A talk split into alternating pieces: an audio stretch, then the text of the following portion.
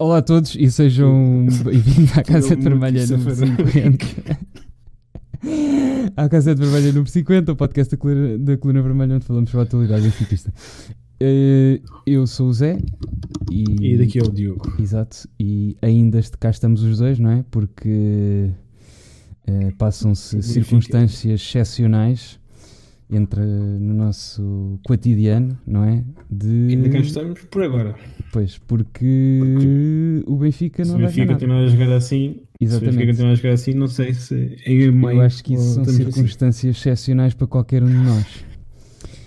Exato. E o som, sim, foi o som. Foi... Já não estamos habituados a isto, já não fazíamos isto há um tempo. Porque andávamos ocupados. E agora, mais ou menos, não é? Porque devido ao Benfica tivemos que tirar baixa psicológica.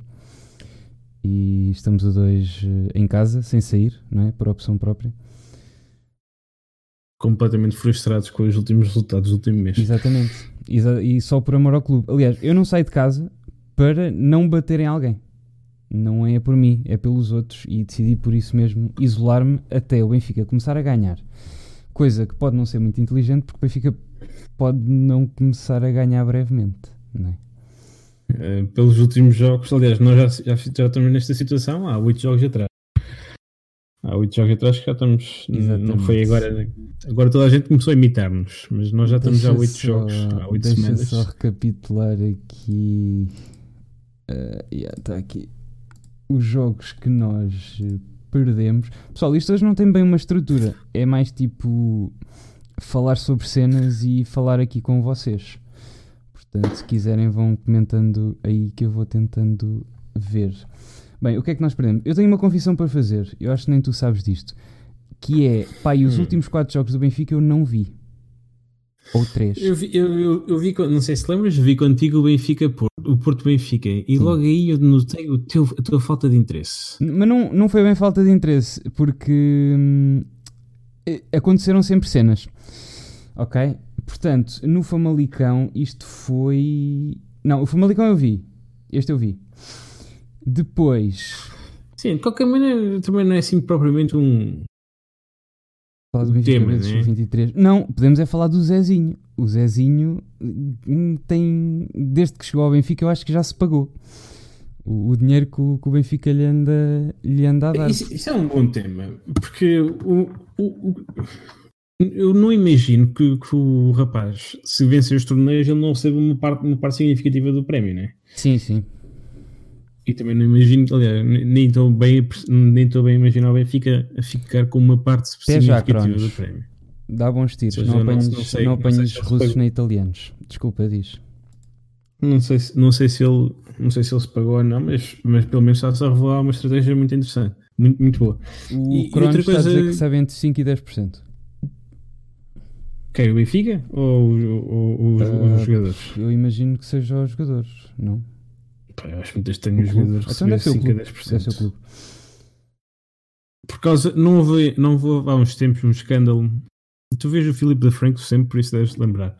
Houve um, eu não vejo sempre, mas apanhei um episódio que era um tipo que estava numa equipa e depois quis sair da equipa porque eles ficavam com uma boa parte dos prémios, mas depois não ficavam com os prémios porque só ficavam com os prémios se quisessem e eles não queriam ficar com os prémios. Certo.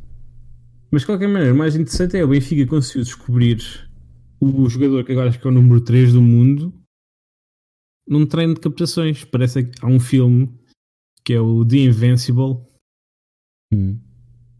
Que é ali no meio dos, dos anos 2000, em que os Philadelphia Eagles foram, abriram o treino, o treino de captações e conseguiram encontrar um jogador, não não foi assim um jogador extraordinário, mas foi um jogador importante para, para a moral da equipa e do clube.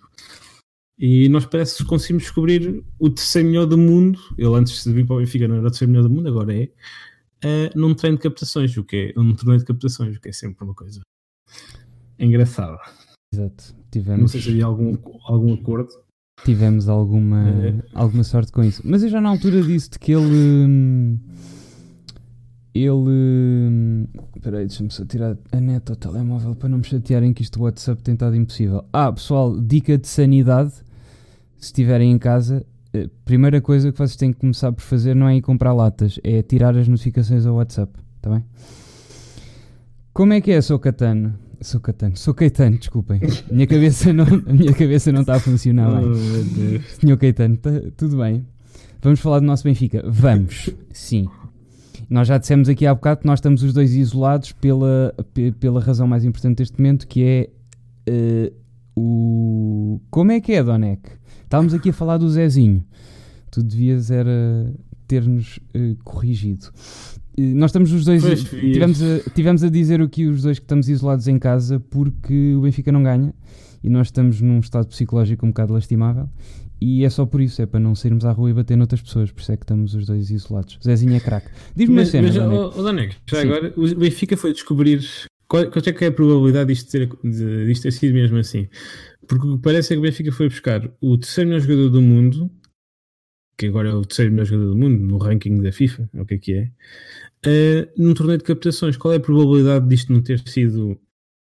Eles já sabiam que o Zezinho ia ganhar e terem metido no torneio de captações, sabendo que ele muito provavelmente ia ganhar aquele torneio.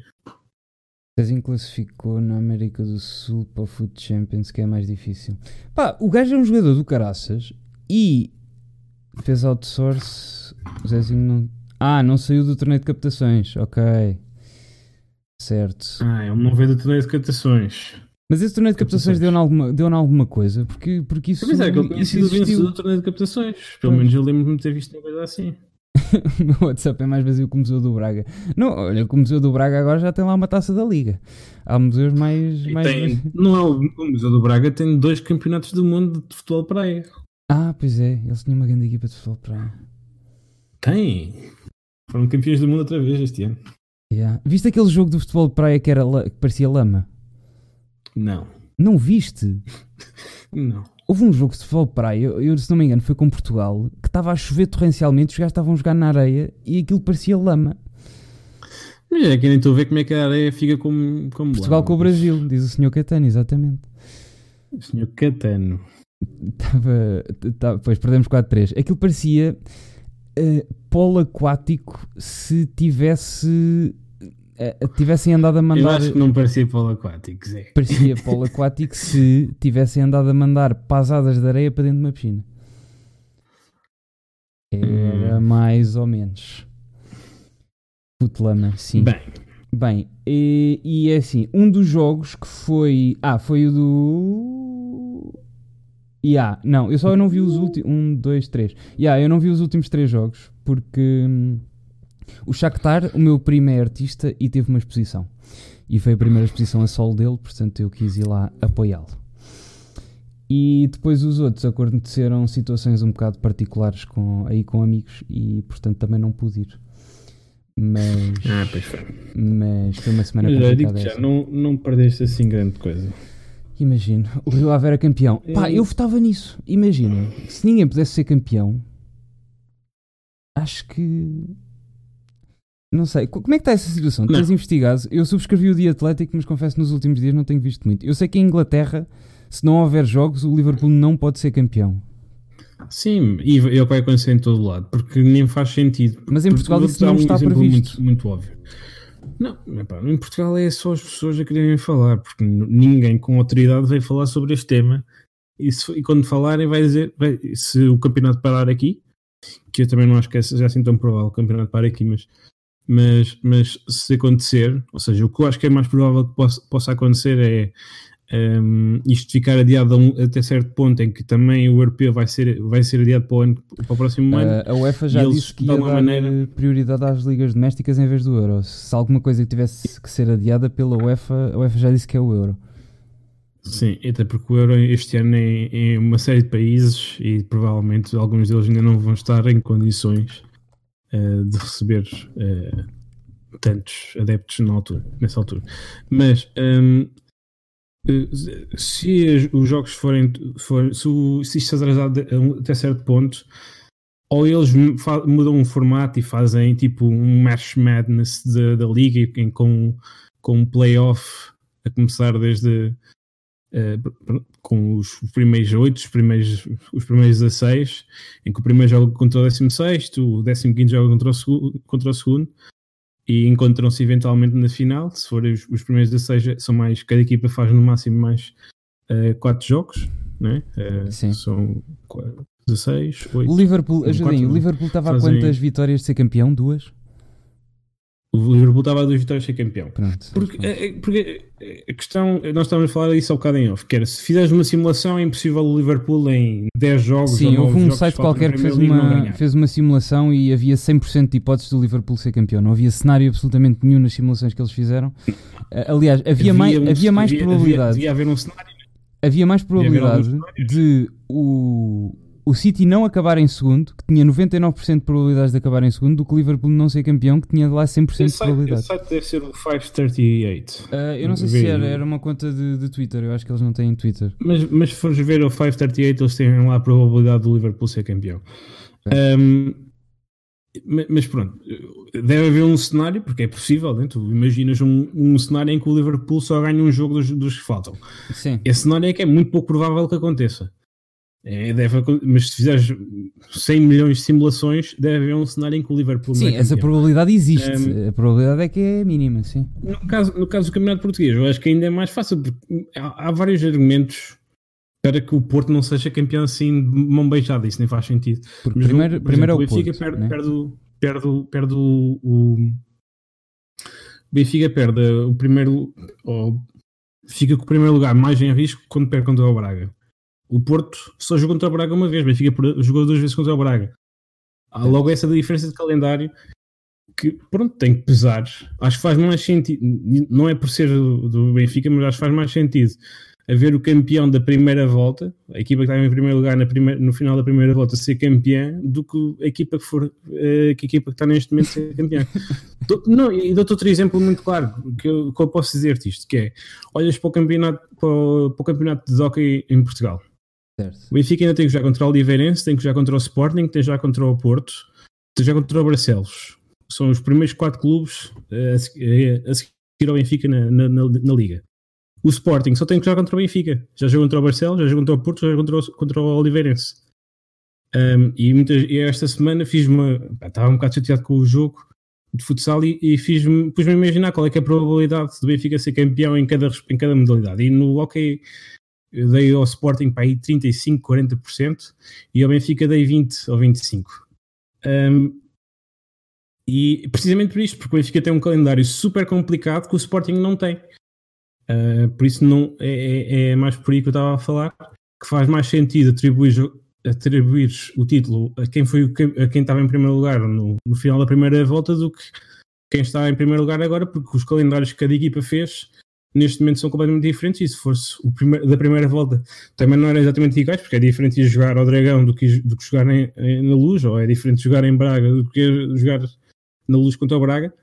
Uh, mas, mas, mas pe- pelo menos tinha já contra as mesmas equipas. Eu acho que, eu acho que mais que o, o problema de haver ou não haver campeão, que eu acho que isso é secundário, são dois, que é eh, quem é que vai ou não vai à Champions, porque isso envolve muito dinheirinho, e os contratos dos jogadores, porque o que é que tu fazes com os contratos? Imagina que, eh, por exemplo, houve o que é que estava a acontecer? Havia uma modalidade qualquer. Ah, era sobre as modalidades, que havia, há modalidades também do Benfica que há contratos que expiram agora em Abril. E se isto for adiado, os jogos já estão para lá dos contratos dos jogadores porque os jogos foram adiados. Deve ser os de voleibol, sim. É capaz, sim. E porque os Sim, contratos acabavam em caso- Abril, o quê? Sim, mas- Estende- mas nesse Estendes caso, os contratos? os, os clubes, os clubes têm que assinar um contrato de dois ou três meses. Se o jogador quiser. Se o jogador não quiser, vai-se embora. Eu acho que joga- o- o- todos os outros clubes a nível mundial vão estar mais ou menos na mesma situação. Como é que é, Small? Tudo bem? Diz Donek, para as provas europeias iam os mesmos do ano passado. O problema disso, Donek, é que eh, as outras equipas que poderiam ir e não vão, eh, está muito dinheiro em jogo, não é? E, e por tu ires uma época, eh, tens, eh, portanto, ir à Champions é o quê? São 40 milhões. Em vez de 40 milhões, tens 80 milhões, enquanto outra equipa que, que agora no fim podia ir, podia contar com esses 40. Eh, não sei se não. se- não, não sei. Não, não sou expert. Pois, isso, na- é um isso é um tema mais complexo, Pois. mas particularmente eh, no nível das Champions, acho que não, não, não é assim tão. Não há assim uma variância assim tão grande, mas, no, mas na Liga Europa acho que pode haver algumas diferenças, porque É assim, Pá, o que, eu, o, que eu acho lembramos- que, o que eu acho que deveria acontecer era tu alargavas o. o, o- o- se calhar iam mais equipas, fazias um playoff alargado de, do UEFA. Acho eu. Hum. Pá, Ah, acho, talvez. acho que seria mais justo, porque em, vez, em Portugal é um direto e um a playoff neste ano, não era? Este ano ainda não Eh, dois sim, a- nós, nós era, era assim. Pronto. Este ano ainda era assim. Se calhar iam tipo três equipas em que as, mais, as que estavam no campeonato mais para baixo teriam que fazer mais uma eliminatória do que as outras, mas mesmo assim tinham a oportunidade eu, de ir às eu acho que aí o que poderia acontecer eram as, as três equipas faziam uma eliminatória a nível. Sim, ok, a é nível nacional é vai, e. não é? ok, Não. sim, sim. Ehm, O, Baldeia já falou. O que é que o Baldeia disse? porcaria, provavelmente. Ah, foi hoje no, no jogo. yeah. Ele disse que o Benfica está a forçar para não haver campeão, para não, não perder. Sim, já sei. Já vi essa capa. Ah, outro, outro tema, desculpem lá, pessoal. É assim, eu acho que já antes disto não havia temas suficientes Ah. para Portugal ter três jornais desportivos. Depois disto, quando não há desporto, há três jornais que continuam a, a- a dar notícias todos os dias e a ter edições diárias. Como é que isto acontece? Acho que o, o o número de jornais é irrelevante. Porque eles falam todos Sim, o mesmo podem falar tema. todos da mesma coisa, sim. Tirando, tirando o jogo, que pronto, é mais exclusivo a um determinado clube, os- os outros jornais são todos. Não, não, não, não- o número de temas não, não, não, é, não é essencial, mas é, é, é preciso alguma ginástica mental eh, que eles também têm que ter, porque por- por- por- se eles não vendem jornais, eh, não recebem, por isso é normal que, que tenham que inventar assim os seus temas, mas ehm, pronto, é verdade. Como é que é, é o que é? Benfica é o único dos grandes que está bem É financiado. que, é que, os, jorna- é que os jornais levam, lo- levam logo com uma. Por exemplo, quem compra mais jornais, imagino eu, uma porcentagem significativa de quem compra jornais são os cafés. Mas nenhum café anda a comprar jornais porque depois. Bem, tu não. Sim, teoricamente, ninguém vai é um bocado arriscado. Sim, sim. Não, não é só isso, é arriscado estás a, a mexer num jornal onde imensa gente Sim, teve a mexer certo, também. claro. Também é verdade. Nisso. ou seja, os jornais estão a levar, um, estão a levar com. Estão, estão a perder uma porcentagem significativa do negócio e, e- e pronto, têm que, fazer, têm que lutar pela vida. Sim, mas, eu- mas eu- o- eu- o, meu, meu- problema é o, que é que, o que é que está, porque eu não tenho comprado, não é? mas o, o que é que está dentro de um jornal nestes dias que não há absolutamente nada para falar? É porque não há desporto, vais falar do quê? Da Liga, de- vais pôr na capa a Liga Angolana, que é o que se esteve a ver hoje? Ou a Liga Eles andam há dois dias a falar sobre o mesmo tema que nós até agora, ainda até agora conseguimos ainda não dizer nenhuma vez o, o nome do rei da porcaria, daquilo. Sim. Eh, mas eles andam há dois ou três dias a falar sobre o mesmo tema e é verdade. Também o que é que eles podem fazer? Não, É pá, Não- sim, não mas faz-me que faz confusão. Porque eu já acho que três Eu jornais que- é, um, é, é quantidade demais para um país tão pequeno e especialmente nesta, nesta altura agora que não há informação nenhuma. Eu, eu é que eles podiam era virar-se agora mais para um modelo de, de revista em que fazem mais uma análise, que é aquilo que a maioria das pessoas tem feito. É, vão ao Futebolia, que é um tipo uma livraria, de- uma, uma, uma, uma livraria de, eh, de vídeos de jogos de futebol e veem jogos de futebol dos anos 80, dos anos 90, dos anos, dos anos 2000. Então, tem lá uma coleção bastante vasta de jogos Pois de Benfica. sim, talvez. Sim. E, Fazerem- aliás, eu, eu, se não me engano, o futebol até bateu o recorde do número de utilizadores há, há uma semana atrás, ou há uns dias atrás. Pois agora o, stream é que é que está a dar, só os streamers agora é que se safam. Hum, o que é que eu te ia dizer? Ah, viste a gala, que eu também não vi, só vi aquele discurso meio Eu, estúpido do, do, do Vieira que disse o lema do Sporting. Eu- isso é uma, uma das partes tristes da gala. Assim. Isso foi, isso foi o quê? Isso Eu- falaram no sim, Governo vi a Sombra. Porque o que falaram no Governo Sombra foi que provavelmente quem escreveu o discurso do, do Vieira foi o Luís sim, Bernardo. sim. O Luís Bernardo, que já foi da comunicação do Sporting. O gajo, se calhar, copiou um discurso que lá tinha e esqueceu-se de mudar aquilo, porque o Vieira a meio dá lá uma pausa e diz: Opa, eu conheço isto, Exato. eu não sei se isto é daqui. Mas, mas, mas olha, desde já eu fico, fico impressionado se isso tiver mesmo acontecido, seja, que eu também acho que é muito provável que tenha acontecido, mas se isso tiver acontecido eu fico impressionado, porque eu não, não, se há coisa que eu não estava à espera era que o Vieira soubesse de cor qual é que é o lema do, do Sporting. Sporting. Eu sinceramente, eu, eu achei aquilo, é pá, esta porcaria é-me familiar, mas eu não percebi logo o que é que era. Só depois é que comecei a ver a reação toda no Twitter e percebi, "Ei, pois é, isto é, isto é o que os caraças da, da, da é minha, da minha universidade, os meus colegas da universidade estavam Yeah. sempre a dizer, porque andava só com lagartos na universidade. Exato. Hum, Olha lá, e mas, Tu na última jornada, pá, eu fiquei um bocado dividido, eu confesso. Eu estava a ver o Sporting, não é? Tipo, o Sporting acho que já não, não tem. as últimas jornadas viste o Sporting, não viste o Benfica. Sim. Foi uma jornada qualquer que. Pá, já não sei. Mas estava a ver o Sporting, estava a passar, viste- não viste Benfica no- por na rádio. Já, já me lembrei, desculpa. E o Sporting já não tem hipótese de apanhar o Benfica, não é?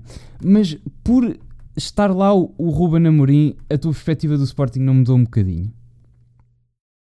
Quando vês um jogo Não. do Sporting, Epá, não, não tenho. é pá, eu acho que a minha mudou.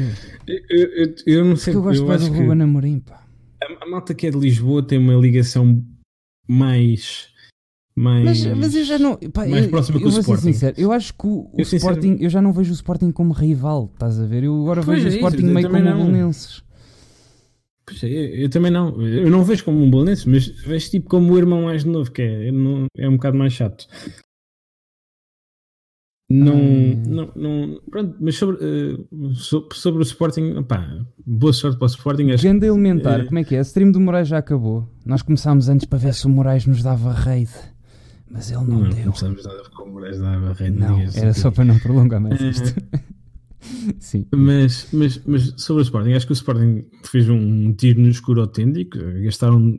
Porque é as pessoas não sabem, mas esta foi a segunda maior contratação do Sporting.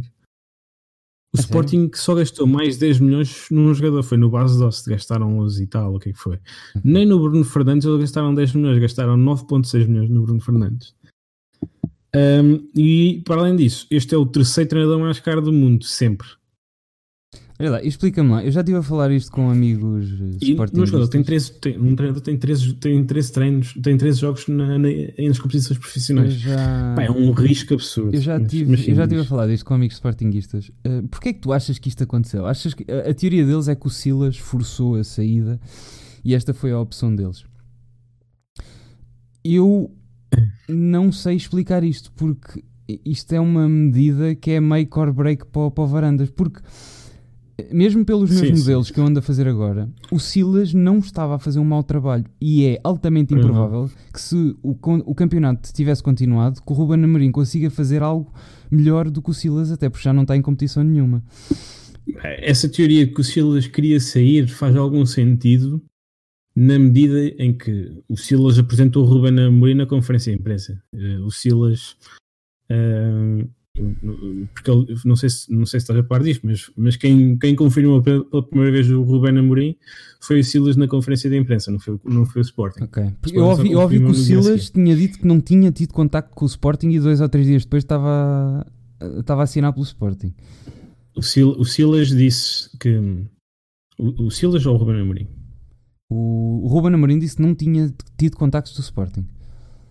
Pronto, mas o Silas disse no dia anterior, antes do Sporting confirmar eh, a contratação, que o Ruben, vem um grande treinador, que é o Ruben Amorim, e que é preciso que o apoiem. Isto foi o que o Silas disse. Eu acho que essa teoria faz algum sentido, não acho que fizesse muito sentido o Silas sair já, mas porquê é que eu acho que o Sporting foi buscar já o, o Ruben Amorim?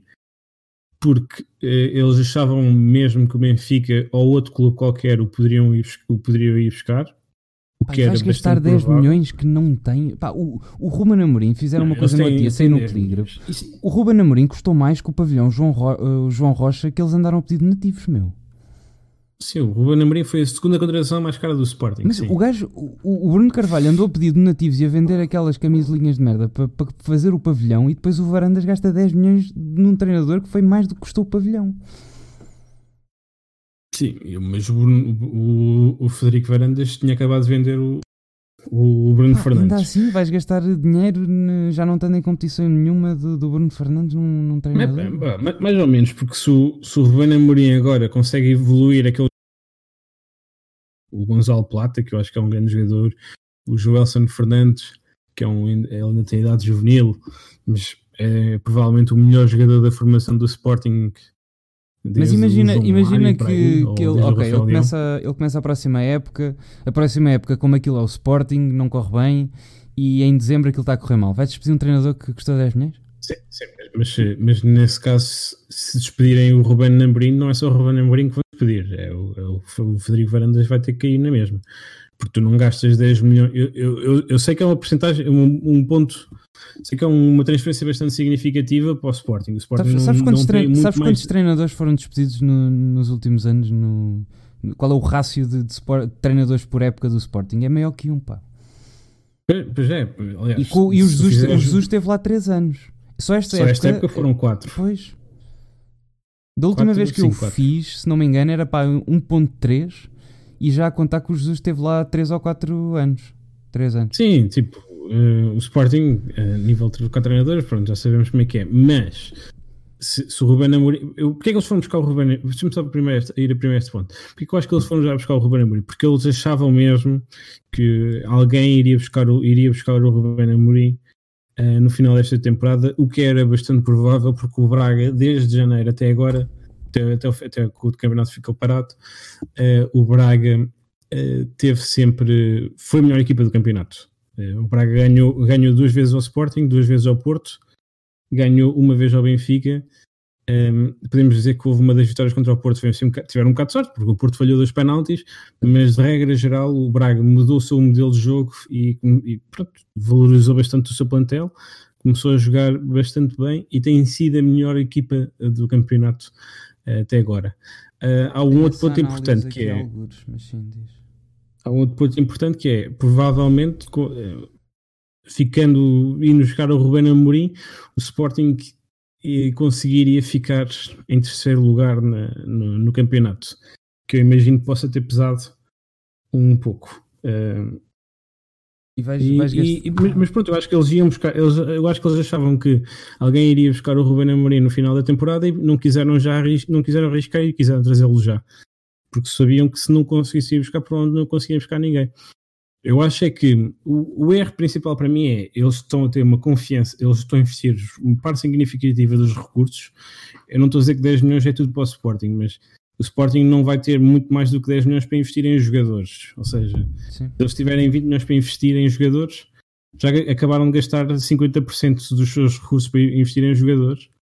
Um, e, e, e, nesse aspecto, uh, parece-me que é uma porcentagem bastante significativa dos teus recursos estás a investir num treinador que tem 12 jogos a nível profissional. Isso é que eu acho que é o, o maior risco. Mas se der resultado, o Varandas consegue segurar, segurar a, a sua presidência mais, mais de um mandato. Se não der resultado, pronto, o Varandas também já, ia, já provavelmente já iria embora de qualquer maneira. Pá, o Jesus é já, já deu a entender numa conferência de imprensa que eventualmente ia voltar cá e muito provavelmente se calhar vinha para o Porto que é o que eu acho que vai acontecer já para aí, sei lá, já para aí há dois anos. Mas o Benfica continua a dar-lhes gás e continua a manter o Sérgio, que eu também não acho mal. Se acontecer que o Benfica ganhe no fim, se não acontecer. Eu acho que não serve nada. Tem, dependendo de quem, quem, ficar em segundo lugar, é muito provável que tenha os Jorge Jesus a treinar no, no o clube em sim. setembro. Eu disse isso ano passado, mas eh, não, não aconteceu.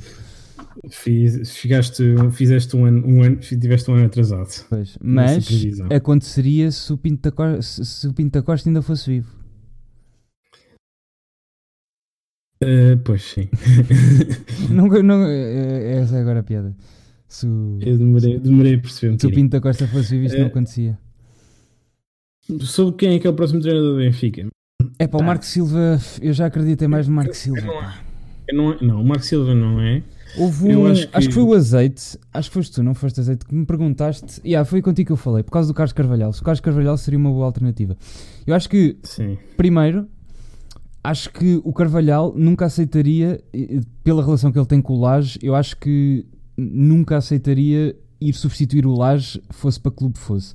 Eu acho que o Carlos Carvalhal é uma pessoa séria demais uh, para, para isso. Agora, sei lá se fosse para acabar a época, não. talvez. Hum. Acho, acho que o Benfica daqui. Acho que nós já falamos se o Benfica, se o Benfica substituir o treinador a meio da época, já, já tem um, um substituto. O Renato Porque Paiva? o- o- não faz sentido o Renato Paiva ter recusado ir para o Braga, para o Guimarães e para o, para o Rio Ave para depois substituírem o treinador e irem buscar o Carlos O Carvalhal. Carlos Azanha. E. Se, o Benfi- se o, o, o Carlos Lasanha é pai de um amigo meu. Sim, estão aqui a falar do Carlos Azanha. E. Pá, hum, mas é assim: o modelo do Laje resultou durante uma época. E chegou a esta época e deixou de funcionar. Eu ainda não percebi bem porque Não, ainda estou durante a- uma época e meia. Durante uma época e meia. Ainda estou a analisar isso e se calhar em junho. Aliás, estou durante uma época porque só teve uma época para. Pois, para exato. Em junho não vou ter conclusões porque não vai haver mais dados, acho eu. Mas eh, logo se, se vê. Eh, acho que, que, que isso sim tem que ser analisado. Porque é que o, o jogo do Laje resultou tão bem esta época passada, no início desta época resultou tão bem, depois houve ali uma altura que começou a resultar hum, pior e agora nestes últimos jogos estava bastante mal. Acho que isso sim tem que ser analisado.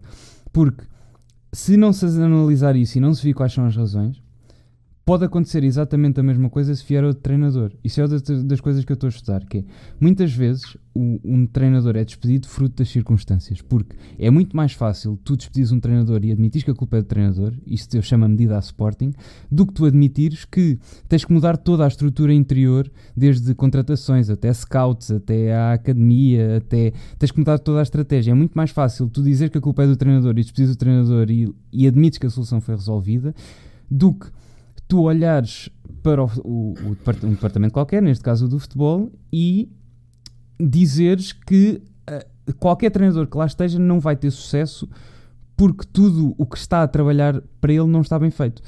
Se tu fores ver o Sporting, o número de treinadores que já existiam, de- que já lá estiveram, e bons treinadores como, o- como o Jesus, e não ganharam nada, isto é, é- é- é para lá de provas que existem muito mais problemas na estrutura do, do Sporting e nenhum treinador que vá para o Sporting tem condições para ganhar o que quer que seja porque a estrutura que está a trabalhar para ele não lhe dá condições. E acho que era, isso era Sim. muito importante analisar se os problemas do Laje são dele, porque se não forem do Laje, tu substituindo o Laje não vais resolver os problemas. Vais ter outro treinador que se calhar vai ter o mesmo percurso que o Laje teve, mas, mas vais chegar a certo ponto e vais despedir. Tipo, vais o quê? Vais mandando treinadores para a B para começar a rodar para a equipa principal e atender esse sistema todos os anos. É que eu não sei se bem se as pessoas têm noção, mas o que aconteceu o ano passado é uma improbabilidade estatística de uma coisa absurda do Benfica ter sido campeão naquelas condições. E mudando de treinador, É, foi, foi um conjunto de, de fatores que, que é uma improbabilidade estatística que nem sei a última vez que no campeonato português nunca aconteceu. Eh, mas Sim, no Campeonato não- não Português sei. nunca aconteceu um clube que estava com 7 pontos de vantagem na primeira volta. Sim, e trocar, de primeira volta, trocar de treinador na segunda volta e ser campeão. Tinha acontecido com o Inácio, Aliás, mas o, o- Sporting se acontecer-. Se acontecer a primeira vez é este ano, o Benfica, porque o Benfica trocou o treinador eh, duas jornadas do fim, o ano passado. Ahm, Sim, ok, Mas- certo. Sim. o- qual é que eu acho? Qual é que eu, ahm, eu, eu, eu- isso tudo que tu disseste para mim né, é- está correto.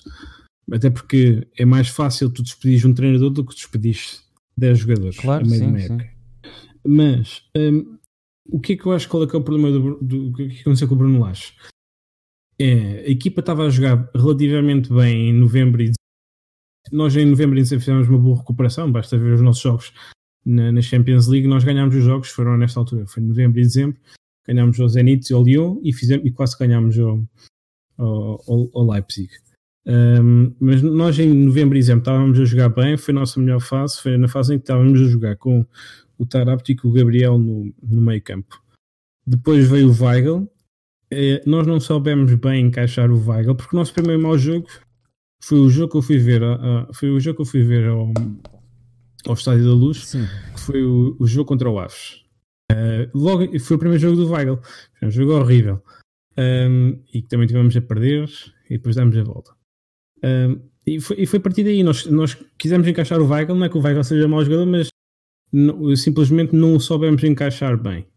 Ao mesmo tempo, tivemos a pior sequência de jogos da, da temporada, em que toda a gente sabia se nós ganhássemos aquela sequência de jogos, eh, íamos ter uma, uma época daquelas que nos vamos lembrar sempre. Mas tivemos uma sequência de jogos em que tínhamos jogos 3 em 3 dias, todos eles de máxima importância, todos eles de máxima dificuldade, já contra o Shakhtar, contra o, contra o Porto, contra o Famalicão, 3 em 3, contra o Braga, 3 em 3 dias.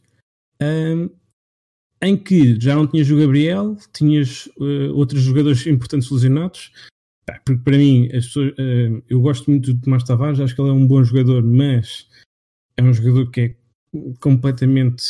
Uh, o que ele consegue acrescentar aqui eu, eu, é tu, eu acho que tu disseste o ano passado que esta época achavas que o Tomás Tavares ainda não ia entrar porque ainda lhe faltava tempo.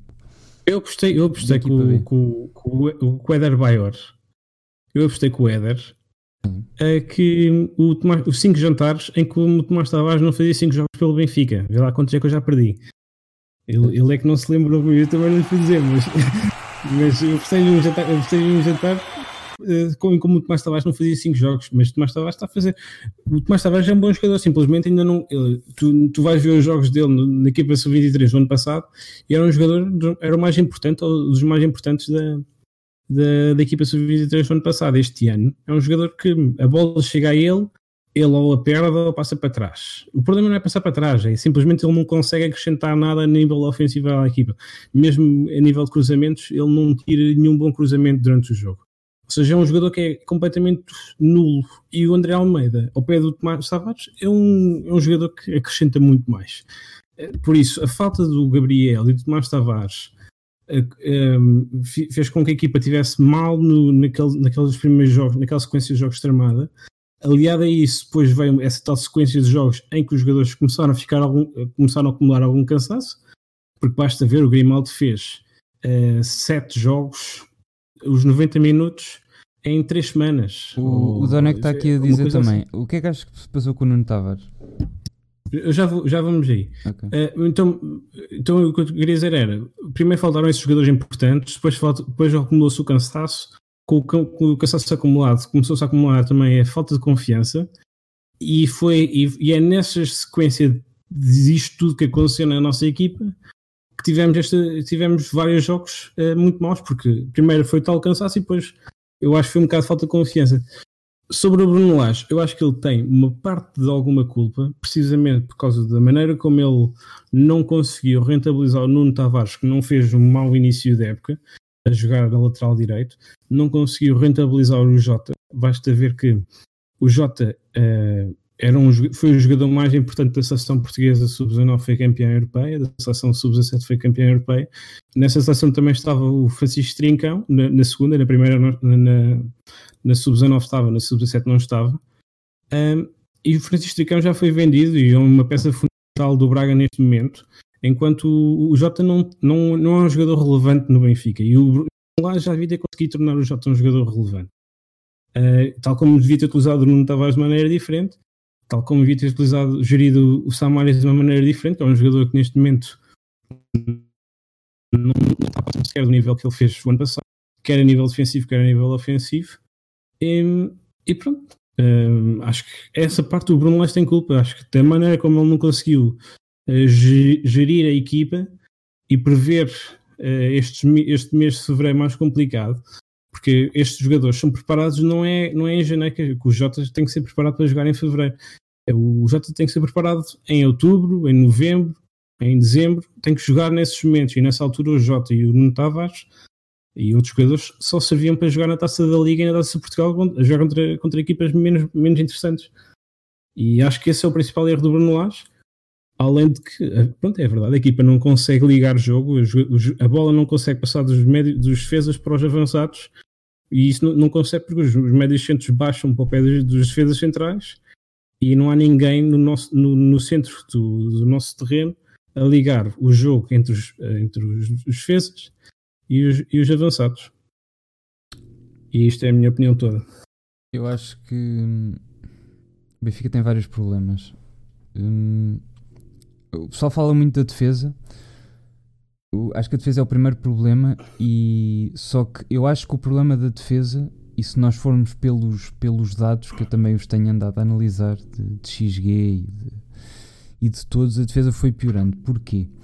Porque eu, os três jogadores, três dos jogadores com mais minutos do Benfica, da baliza temos o Odisseus, mas pronto, os, os pela quantidade de jogadores de campo. Sim. São os dois centrais e o defesa esquerda. Exatamente. Que tu tiveste. São eh, quase totalistas de. Houve ali um jogo qualquer, acho que o Jardel jogou no campeonato, se eu não me engano. Mas Sim. pelo menos os dois centrais e o Grimaldo são, tirando uma situação ou outra, são quase totalistas. Pá, que, que numa equipa que está eh, e que quer ganhar campeonato, taça da Liga, taça de Não- Portugal. Não é assim tão normal os centrais fazerem tantos jogos, porque os centrais mas, não mas são tu vês, mas tu vês que, que à medida que os jogos começaram a ter uma maior cadência, jogos de 3 em 3 dias ou de 4 em 4 dias, que a defesa foi-se muito mais abaixo. Eu, eu, eu- eu também eu vejo isso, mas eu- o que eu vejo também não, não é só isso. É, é normal que uma equipa que esteja a defender eh, com três defesas eh, contra quatro avançados sinta algumas dificuldades. E se tu fores ver a maioria dos golos que o Benfica sofreu, não foram jogadas organizadas, foram jogadas em contra-ataque, em transição, em que ou nós já estávamos em, superioridade, em inferioridade numérica ou estávamos com, eh, de alguma maneira desprevenidos. E isso vem porque os nossos dois médios centros e os nossos, nossos extremos não estão a baixar tanto no terreno ou não estão a ajudar tanto a nível defensivo é como assim, ajudavam no Numa, passado. numa equipa como o Benfica que joga com os, com os laterais eh, subidos, sempre, eles estão quase sempre lá em cima. Esse é que é o problema, é que agora já não estão quase sempre subidos. O Tomás Tavares não só, por exemplo. Mas, mas numa equipa em que isso acontece, no, como ao Benfica, mas isso se calhar acontece por meio porque não tem jogadores. Porque numa equipa em que os extremos sobem sempre, tu não podes ter só dois titulares indiscutíveis, tens de ter pelo menos dois bons jogadores para cada uma, porque é é das posições que mais corre. Corre da defesa até lá à frente, muitas vezes Sim, o. Grimaldo está lá a correr. Os laterais. E o Grimaldo E é o- quase, é Grimaldo quase acho que isso totalista. O Grimaldo é quase totalista dos jogos. O André Almeida só de- de- foi mudando mais regularmente com, o, com o Tomás O André Tavares. Almeida este ano não, porque ele teve muitas vezes lesionado. Exato, porque se lesionou. Portanto, O Ina- O André Almeida já se lesionou três vezes este ano. tu não podes ter uma estratégia em que os laterais estão subidos eh, full on, qu- quase ha- havia eh, daquelas eh, mapas que, que aparecem no Twitter dos, passe- dos passes, mui- havia muitos jogos em que o Grimaldo estava precisamente na mesma posição que o Sérvio, ou seja, o Grimaldo começa mais atrás e ocupou as mesmas posições de terreno do que o Sérvio. Coisa que, eh, eh, se o, o Grimaldo começa mais atrás que o Sérvio, tem que correr mais. Ainda por cima, não sendo o Sérvio totalista de jogos e sendo o Grimaldo quase totalista de jogos, o Grimaldo de- deve ter uma carga de cansaço acumulada que, que, pá, que não deve ser Sim, brincadeira. o, o Grimaldo, o Grimaldo é um dos casos mais óbvios de cansaço. Outro, outro exemplo para mim que também é bastante eh, parece-me bastante óbvio é o Pizzi, um jogador que tem ali muito cansaço Mas o, acumulado. o Pizzi e- já era outra coisa que nós dizíamos, que mesmo em baixo de forma ele com o Rui Vitória jogava sempre. E com o Laje, ele mesmo tendo três jogos de baixo de forma, ele no quarto jogo está lá a jogar outra vez, que é uma coisa que eu também ainda não percebi. Mas já vem, já vem de dois treinadores. É exatamente a mesma opção sempre. E, eu, e eu, pronto, o mais ou menos, porque vê-se, especialmente a nível defensivo, as exibições dele têm vindo a piorar um bocadinho com, nesta, nesta sequência toda de jogos que tivemos, as exibições dele vieram a baixar um bocadinho, principalmente a nível defensivo, com bola não se nota tanto, Eh, mas já acho que os, os casos mais graves são mesmo esses dois, o Pizzi e o Grimaldo, em certa parte também o Vinícius, também se not- nota ali alguma quebra de alguma confiança no Vinícius. Pá, o meio campo.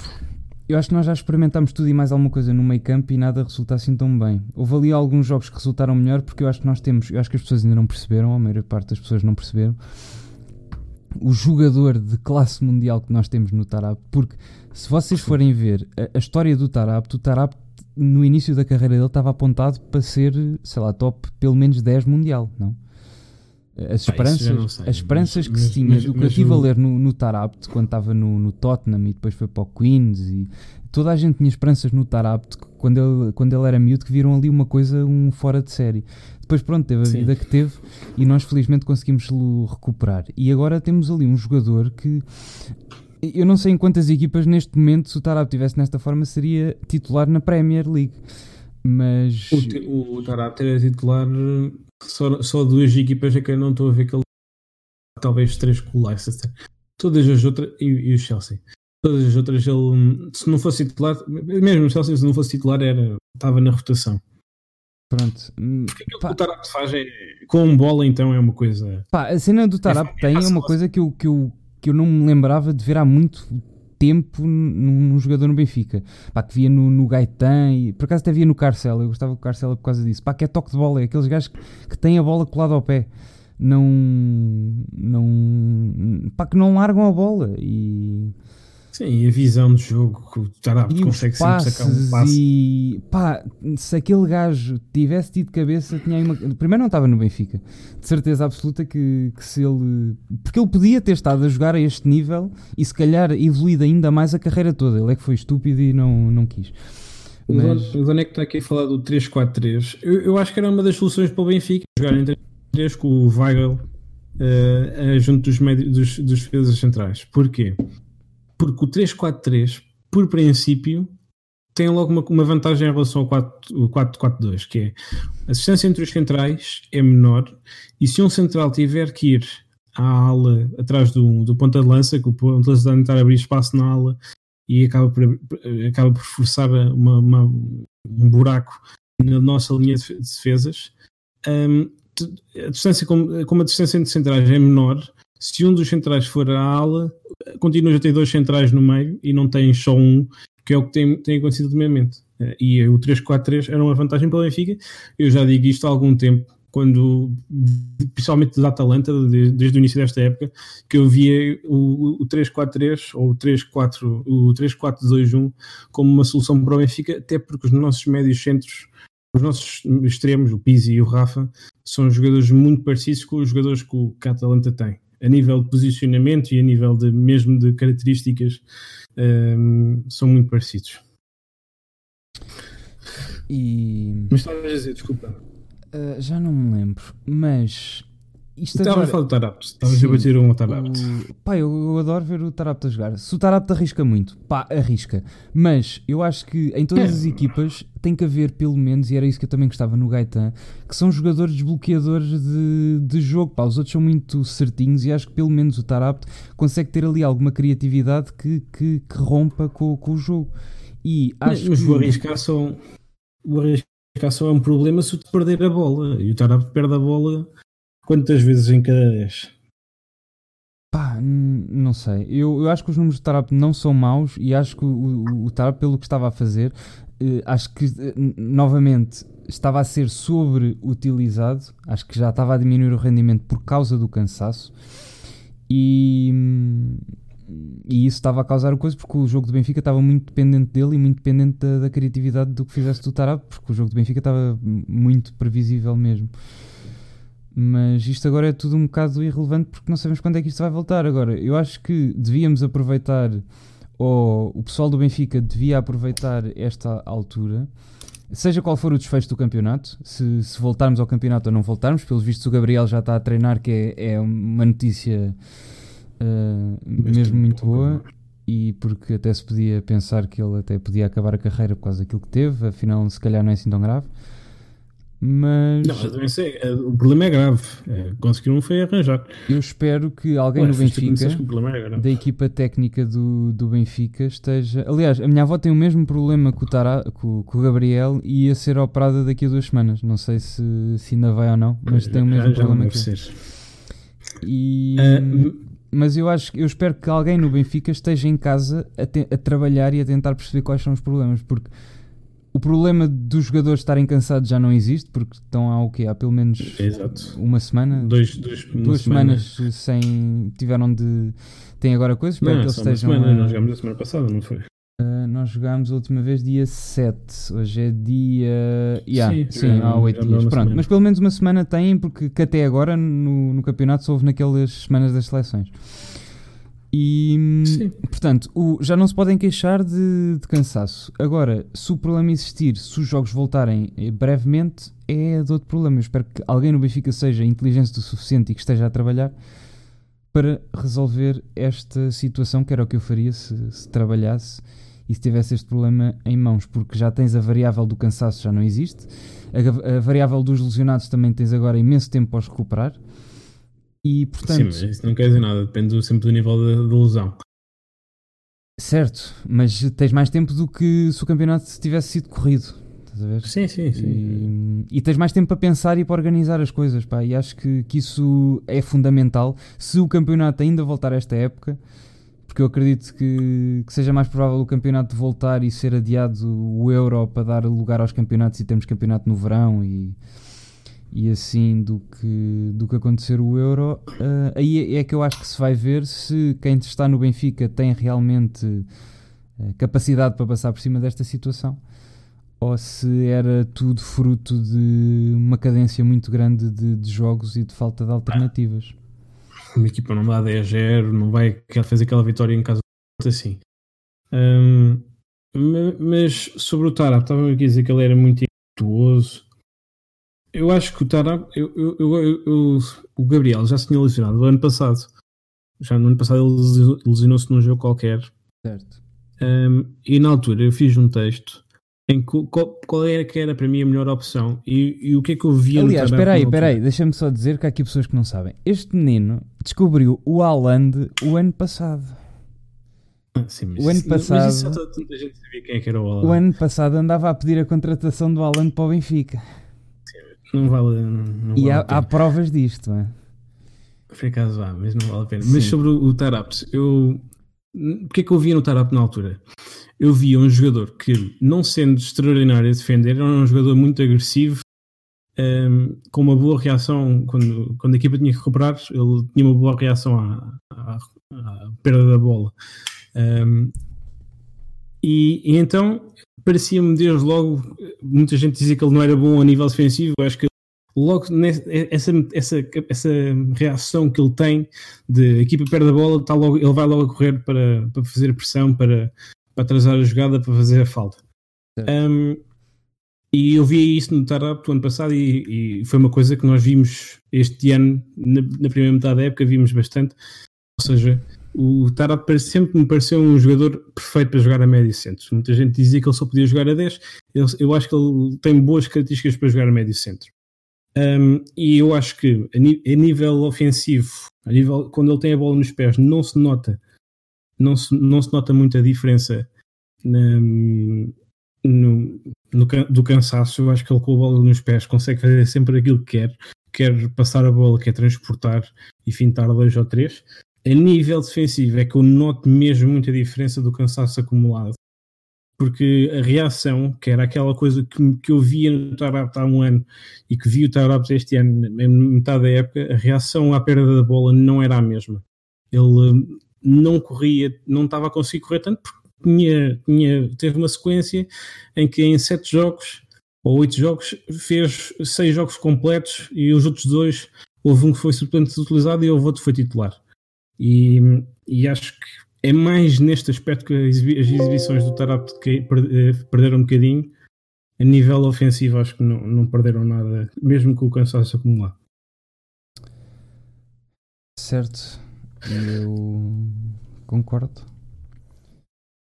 Acho Olha, está aqui o, o hater número 1 um do Tarapt. não, eu, eu acho que ele já gosta do Tarapt, só não quer admitir. É mas, difícil. Pá, mas, mas logo se vê. Eu acho que principalmente queria só que começassem a, a, jogar alguma coisa. Pá, eu vou ser sincero, eu desde que comecei a trabalhar com, com futebol, que tenho andado um bocado farto de futebol, eu não sei pelos, pelos números. Até quando ainda andava a correr mais ou menos bem. Eu acho que esta coisa de, de futebol todos os dias, acho que já nem. Não sei, acho que não conseguia ter esta vida. Acho que Olha, outro tema que eu acho que é muito interessante. Hobbies e trabalhos não podem misturar, sim. Diz. Acho que nós temos opiniões divergentes aqui. É. E o fora de jogo assinalado ao Porto por 3 cm? Ou 3 cm, ou como quem diz, o tamanho da pila do, do Antunes.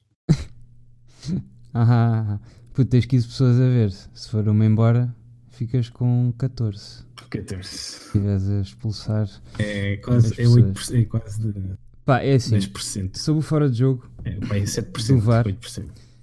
Eu acho que, a minha opinião é que isto devia ser abordado de uma maneira científica para não haver dúvidas. Ou seja, devia haver uma margem de erro, e, mas depois, as pessoas depois dizem: Ah, mas mais um centímetro, menos um centímetro. Não interessa. Aquilo é uma margem científica. Se é científica, se é mais um centímetro, está fora de jogo. Se está menos um centímetro, está, está a coisa. Mas devia haver uma margem de erro que devia ter em conta o tempo uh, que o, a- o operador do VAR, ah, como é que se diz? Que registra quando é que a bola sai do pé, ok? Porque isso tem uns milímetros. Qual é a distância máxima que um jogador médio pode percorrer nesses milésimos de segundo, ok? Tu aí tinhas logo um parâmetro. Segundo, Só- Deixa-me só acrescentar uma informação importante. Estas câmaras captam fin- 50 frames por segundo. certo, Ou seja, tens 50 imagens em cada segundo. certo. Mas, Eh, eu tô, eu- mas, continua- mas, também, continuar. mas também depende, depende muito de que frame é que tu pões a bola a sair do pé. Porque Sim, eu no que esse é- frame, esse é um no, no frame a seguir o jogador já pode ter andado. Portanto, qual é. qu- Em certos fora de jogos. No, no fora de jogo do Porto, não, isso não. Pronto, certo. Mas- Mas, eh, Mas aplica-se principalmente naqueles fora de jogo, em que o defesa está a correr para a frente e em que o Exatamente. lança está a correr para, devias para- ter para- também para a um valor frente. de referência que era o tempo médio que um jogador consegue percorrer naqueles milésimos de segundos. Se é um centímetro, se é dois centímetros, se é não sei o quê. Pronto, logo aqui tens um valor. Eh, segundo, o que é que eu ia dizer há bocado que ia, já me esqueci. É, deve ser é margem de erro, deve estar a querer Exatamente, falar da, mar- margem de erro das câmaras. É o seguinte: pelo que as câmaras da Sport TV passam para as nossas boxes, eu acho que aquilo. pá, eu tenho a certeza que aquilo nem 4K é. Portanto, a definição das câmaras não é a melhor e não é das câmaras como nós vemos na Premier League, ok? Depois, as câmaras estão longe. Sim, os 50, os 50 frames por segundo é da Premier League, da, da Sport Mas é assim, a definição pode ser muito importante se tu vais apontar a ponta do pé do. Porque imagina, 3 cm é a diferença entre tu calçares o 38 e o 42 ou 43. Eu já estive a ver isso. É a diferença entre calçares o, o, o- se, tiveres, calçares o 38 estás dentro do jogo, se calçares o 42 ou 43 já, já estás fora do jogo. É a diferença de 3 cm. Hum, portanto, tu tens que ter uma definição. Eu estou sempre em jogo. Pronto, te calças pouco. Tu hum, tens de ter uma definição mesmo muito boa para tu conseguires ir, fazer zoom, ir à ponta da bota e dizeres é aqui que, que, que- que a ponta de- desta coisa começa. Coisa que eu acho que as câmaras da Sport TV não, não têm. Tesco, obrigado pelo follow. Hum, acho que as câmaras da Sport TV não têm hum, definição suficiente para ver à, àquela distância eh, se está na ponta da bota, se está aquilo onde. Depois, tu aprendes em Fisicoquímica, pá, e no nono ano toda a gente aprende isto, que todos os instrumentos, sejam eles quais forem, têm uma margem de erro. Até os, eh, os tubos de ensaio têm uma margem de erro. É assim que, que eu me lembro de aprender isso em Fisicoquímica. Que tu tens que saber qual é a margem de erro do. tu, até os, os, os, os metros eh, analógicos têm margem de erro, aqueles metros digitais agora dizem que é mais ou menos 0, não sei quantos centímetros. Todos os i- i- aparelhos de medida têm margens de erro. Portanto, o VAR também tem uma margem de erro. Não venham com merdas. Como é que alguém, àquela distância. Agora é, ter uma margem de erro muito pequena. é? Exatamente. Imagina que a margem de erro àquela distância. Brancalves, obrigado pelo follow. Hum, imagina que eles conseguem dizer, mas ninguém nunca ninguém nos disse qual é a margem de erro do VAR. Imaginem que eles diziam, medimos, fizemos não sei quantos testes e a margem de erro do VAR são 0,5 centímetros. Nós, a esta distância, conseguimos medir 0,5 centímetros. Portanto, se me dissessem que um fora de jogo está a 3 centímetros, se tivesse tudo posto na ponta da bota com uma câmara 4K, não sei o quê, se me disserem que é 3 centímetros, está dentro da margem de erro. Eu dizia, ok, se estes gajos conseguem medir com uma, com uma exatidão de 0,5 centímetros e se estão a medir 3 centímetros, quer dizer que pronto, olha, deve mesmo estar fora de jogo. Agora, nunca ninguém disse a ninguém qual é a margem de erro do VAR. Pá, e não me fodam. Aquilo está o quê? Qual é a medida de um campo de futebol de uma coisa ou outra? É 25 metros? Não, não, são 100 metros. Não, de, um- de uma linha à outra. De, de, canto, Ah, de, eh, de canto a canto. Se não me engano é 50. 50 se não me engano, é metros. 50. Pronto. 50 metros, vamos dizer que, portanto, metade do campo 25, se estiver ali, mais, eh, sei lá, mínimo 10 metros, 15 metros até à bancada. Vamos dizer que são para aí. Quantos é que já vamos? 10, 30, vá, 40 metros. Que a câmara está a 40 metros da ação. Vão-me dizer que a 40 metros com câmaras de Sim, 1080. ainda, ainda, ainda tens, ainda tens a altura, né? Ou Sim, seja, há de ser, certo, o- sim. há de ser a, a hipotenusa disso. Mas, mas vamos dizer que estão 40 metros. Vamos dizer, vais-me dizer que uma câmara a 40 metros, em, mesmo em triangulação, com, com aqueles fatores todos, consegue medir com uma exatidão de 3 cm? Ah, Mas lá está, isso já é aquela parte da discussão em que nem tu nem eu somos Não, claro que não. Por isso é que eu gostava que alguém me elucidasse sobre isso. O Small está aqui a dizer que a margem de erro é aquela que o operador quiser. Mais ou menos, porque há, há sempre de existir uma margem de erro mínima que, para lá da qual aquele instrumento não consegue medir. Por exemplo, aquele instrumento não consegue Sim. medir milímetros, não é? Quanto muito centímetros e o mesmo centímetros, dois ou três, duvido que consiga. Agora, nunca ninguém nos informou que a margem de erro do VAR está entre 5 centímetros e 0,5. Nunca ninguém nos disse isto. E o erro do tempo, sim, era o que eu estava a dizer há bocado de, de quando é que a bola sai do, do pé. Portanto, eu acho que isto devia ser abordado de maneira científica e dito, a margem de erro é isto por estes, por estes fatores científicos. Isto foi medido segundo este estudo, segundo este estudo, segundo este estudo. Não é dizer agora a margem de erro é 5 centímetros. Porquê? Tens que fundamentar. Acho que se a margem de erro fosse baseada em termos científicos, um gajo podia-me dizer, ah, mas só está mais um centímetro fora, ou está menos um centímetro. Mas tu dizias, pá, mas isto é segundo a ciência e nós determinamos que isto cientificamente é margem de erro. E acho que era isso que devia acontecer. Ou então pões a regra de. Pois a heurística que se não vires diretamente, se não conseguires ver claramente que está fora de jogo, então não está. É, tens duas opções. E é que para além disso, eu acho que ainda há um outro problema que, que é muitas vezes. epá, Eu lembro-me logo daquele fora de jogo do Benfica, que não foi fora de jogo, mas, mas que foi um gol que foi validado ao Benfica em Moreirense, no, em Moreira de Cónegos, no ano passado.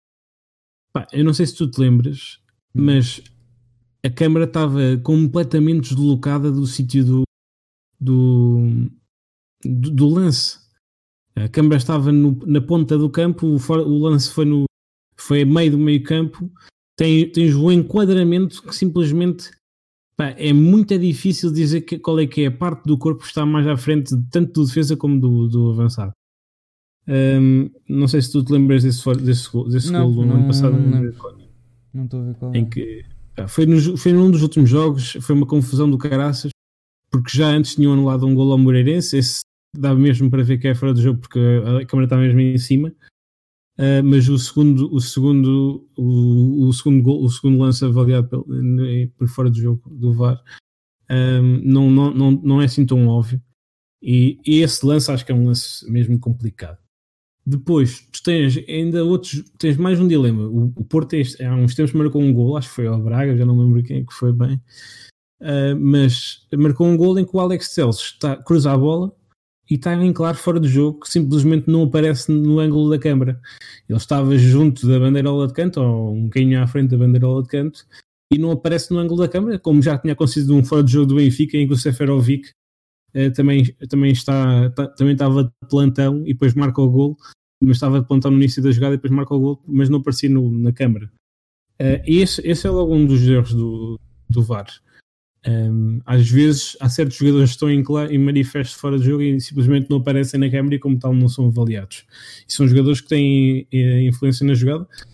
Pá, eu Eh, acho que, imagina, eu eu estive a ouvir um, um podcast sobre futebol eh, que são, é de ingleses a falar, que acho, eh, também está no The Athletic, que é o. ah, como é que ele se chama? Zonal Marking. Eh, e eles diziam que achavam que a Inglaterra, não sei se era o Zonal Marking, se era um episódio do Tifo, mas era um dos dois, era com o inglês a falar.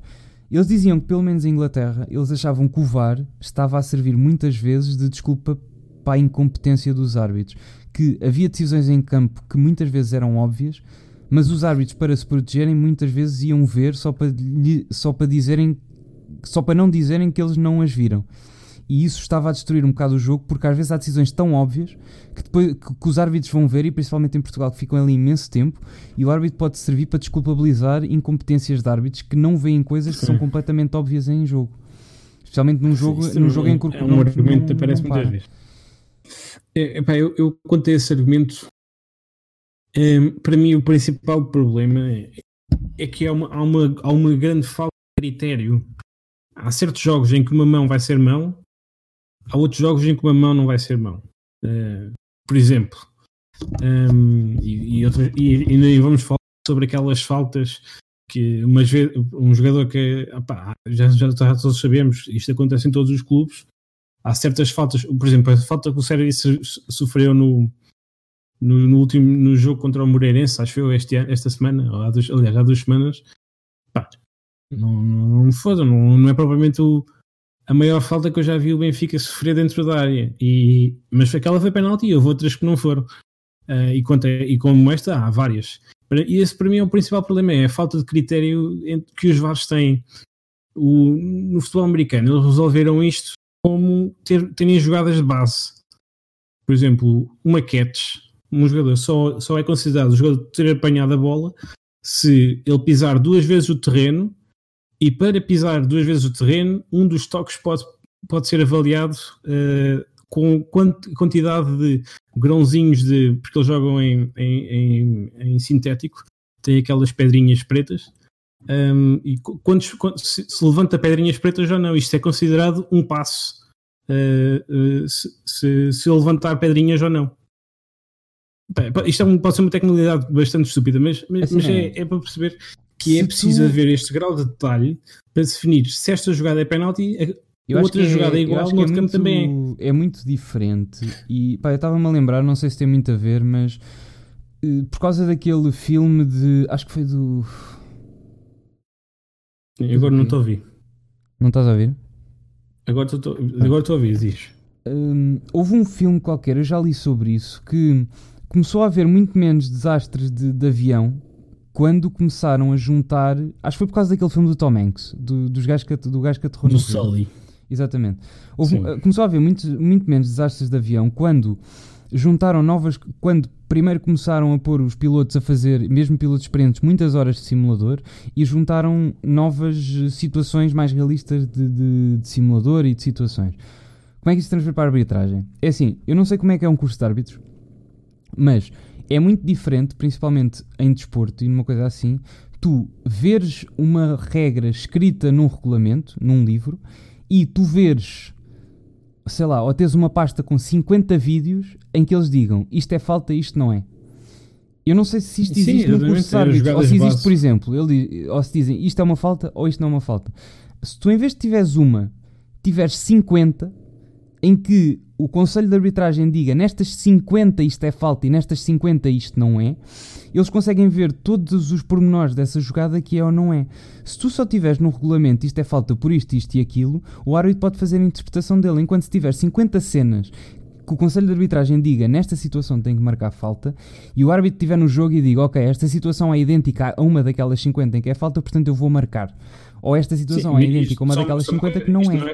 Não é isto, não, é um problema do Conselho de Arbitragem, é um problema mesmo da FIFA, porque os fora de jogo milimétricos são um problema em Portugal e são fora de jogos de 3, 4 centímetros. Mas em, em Inglaterra já tiveste fora de jogos de 1 centímetro este ano. Sim, sim, sim, sim. Já tiveste dois ou três jogos que foram decididos com fora de jogos, fora de jogo de 2 ou 3 centímetros.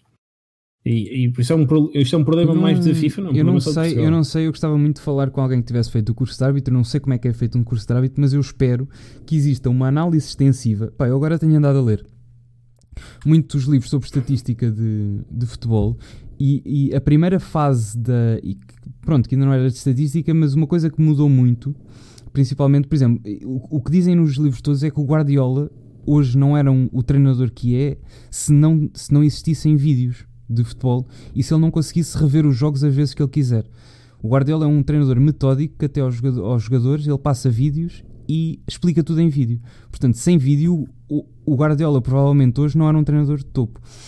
E eu espero que nos cursos de árbitro o recurso extensivo ao vídeo seja uma coisa que, que utilizem como método de, de, ensino, passarem inúmeras situações e de, e de explicarem porque é que isto é falta, porque é que isto não é, porque é que pá, não, não sei como é que isso eu funciona, mas eu espero que seja. Porque eu, eu lembro-me que uma vez fizeram uma reportagem especial sobre o. Não sei se foi o Proença, se foi o, o, o Artur Soares Dias. Hum uh, em que também passaram pelo fiscal de linha, pelos fiscais de linha dele, de um deles, e um dos fiscais de linha estava entretido com um tablet em que lhe passava uma jogada e depois ele tinha que dizer se estava fora de jogo e quem é que estava fora de jogo. Tinha que responder uma pergunta. É tipo, certo. quem quer ser milionário? Em que primeiro passam-te um vídeo de uma jogada e depois tens de responder quem, quem é que estava fora de jogo. Ou se não estava. Um, e, e, e, jogadas super rápidas, normalmente eles até, acho que até aumentavam a velocidade para ser mais difícil. E, e eles, eles têm este, este, este, tipo de ferramentas para treinarem estas situações das fora de jogo, por exemplo. Imagino que eles tenham para outras, mas isso não se nota porque cada árbitro tem. É, é, é, é, como se o Tiago Martins habitar um, um Benfica Porto, o, o, resultado pode ser diferente se for o, o, o Macron a arbitrar, porque o, o, o Macron apita tudo, o, o Tiago Martins é o, é o oposto, não apita assim tanto. Um, epá, e, e, nem vale falar do Fábio Veríssimo, que é um gajo que. Pá, ou, do, ou do Arthur. Não, não se percebe. Mas o Fábio Veríssimo é o pior deles todos. Assim é, o, o Veríssimo. O Fábio Veríssimo eu, tenho essa, eu, eu, tenho uma teoria que é: os árbitros em Portugal são maus. E, e, eu acho que é uma coisa, como é uma coisa transversal, há de ser da formação. Os árbitros em Portugal são maus. Mas o Fábio Veríssimo, e disseste-me tu há pouco tempo, é considerado uma das promessas da arbitragem em Portugal. O Fábio Veríssimo está em quarentena porque o Fábio Veríssimo foi apitar a Youth, a Youth, ia apitar a Youth League em, em Itália. O Fábio Veríssimo. Isto é verdade. O, o Fábio, Fábio Veríssimo, é considerado uma tem dois do Tem dois modos de funcionamento, que é mau ou quando aquilo ou começa a correr mal. mal, muito, muito mal. Tem dois modos de funcionamento. Eu nunca vi o Fábio Veríssimo a ser um bom árbitro. O gajo é especialmente mau quando perde o controle do jogo. A partir do momento que, ele, que acontece qualquer uma decisão mais polémica, ele, ele, ele passa a ser muito, muito mau. Já aconteceu em vários é. jogos, não só do Benfica, nem dos grandes, já aconteceu várias vezes. O, exemplo mais claro é o do Setúbal. Exatamente. Em que os adeptos quiseram entrar na, na cabine de, O gajo, quando perde o controle do jogo, começa a tomar decisões erradas atrás de decisões erradas, aquilo começa a correr cada vez pior. Mas o gajo, antes disso, também não é bom, pá. E o gajo, se calhar, tem tantas coisas dessas porque ele realmente é mau antes e, portanto, como é mau antes, muitas vezes é contestado e muitas vezes passa a ser ainda pior. Os dois piores penaltis que eu vi assinalados ao Benfica, não, uh, ne, pá, não vou dizer os dois piores, mas dois dos cinco piores penaltis que eu vi assinalados a favor do Benfica na minha vida foi o Fábio Veríssimo no mesmo jogo, foi o, este jogo contra o Moreirense. Pá, nenhum daqueles penaltis para mim é penalti, o, a mão e o do Servi se, se aquilo é penalti, o Benfica devia ter penaltis para aí, três, devia ter três penaltis por jogo. Eu já vi jogos que nós tivemos três penaltis a favor, muito mais claros do que aquele, e nenhum deles foi assinalado. Uh, e, e, o Fábio Veríssimo assinalou aqueles dois penaltis que não lembra a ninguém. Mas depois também é o mesmo gajo nós nos, todos nos lembramos da final da Taça da Liga, em que em quatro, em quatro golos dúbios, o único que não é duvidoso é o que ele manda anular. É, é... Pá, o gajo, o gajo é mesmo. Pá, é, é mau, pá. É mau. Imaginem que vocês estão a fazer uma profissão que são tipo repositores de supermercado de ovos, pá, e que todos os dias partem pá, três caixas de ovos. Vocês estão o lá. Fábio, tipo... O Fábio Veríssimo não parte quatro caixas, não parte três caixas de ovos, parte a prateleira toda de ovos. Eu é que imagina, se vocês fossem repositores de supermercado de ovos e vocês todos os dias partissem para aí três caixas, vocês chegavam ao fim pá, de vá, seis meses, um ano, e diziam: pá, foda-se, se calhar isto não é para mim. Eu já estou cá há seis meses, ou estou cá há um ano. Todos os dias eu parto ovos. É pá, se calhar eu vou arranjar outra profissão. Vou, vou repor Coca-Colas, que aquilo não se parte, é de plástico. E tá, estão a ver? Tipo, se calhar é, é melhor um gajo às tantas chegar e dizer: pá, eu já estou aqui há um ano, eu não sei fazer esta merda, não melhoro. Se calhar é melhor eu mudar. E o Fábio Veríssimo há quanto tempo é que está na arbitragem para já estar na Primeira Liga em jogos internacionais? Já, já está há muito tempo. Pois, ah, o Fábio Veríssimo, é que o Fábio Veríssimo por acaso não, não é assim tão dos mais novos da, da nossa arbitragem. Já, é, já é um árbitro ali de, a meio da carreira. Ele tem 37 ou 36 anos, acho eu. Já confirmei. Ai, ai.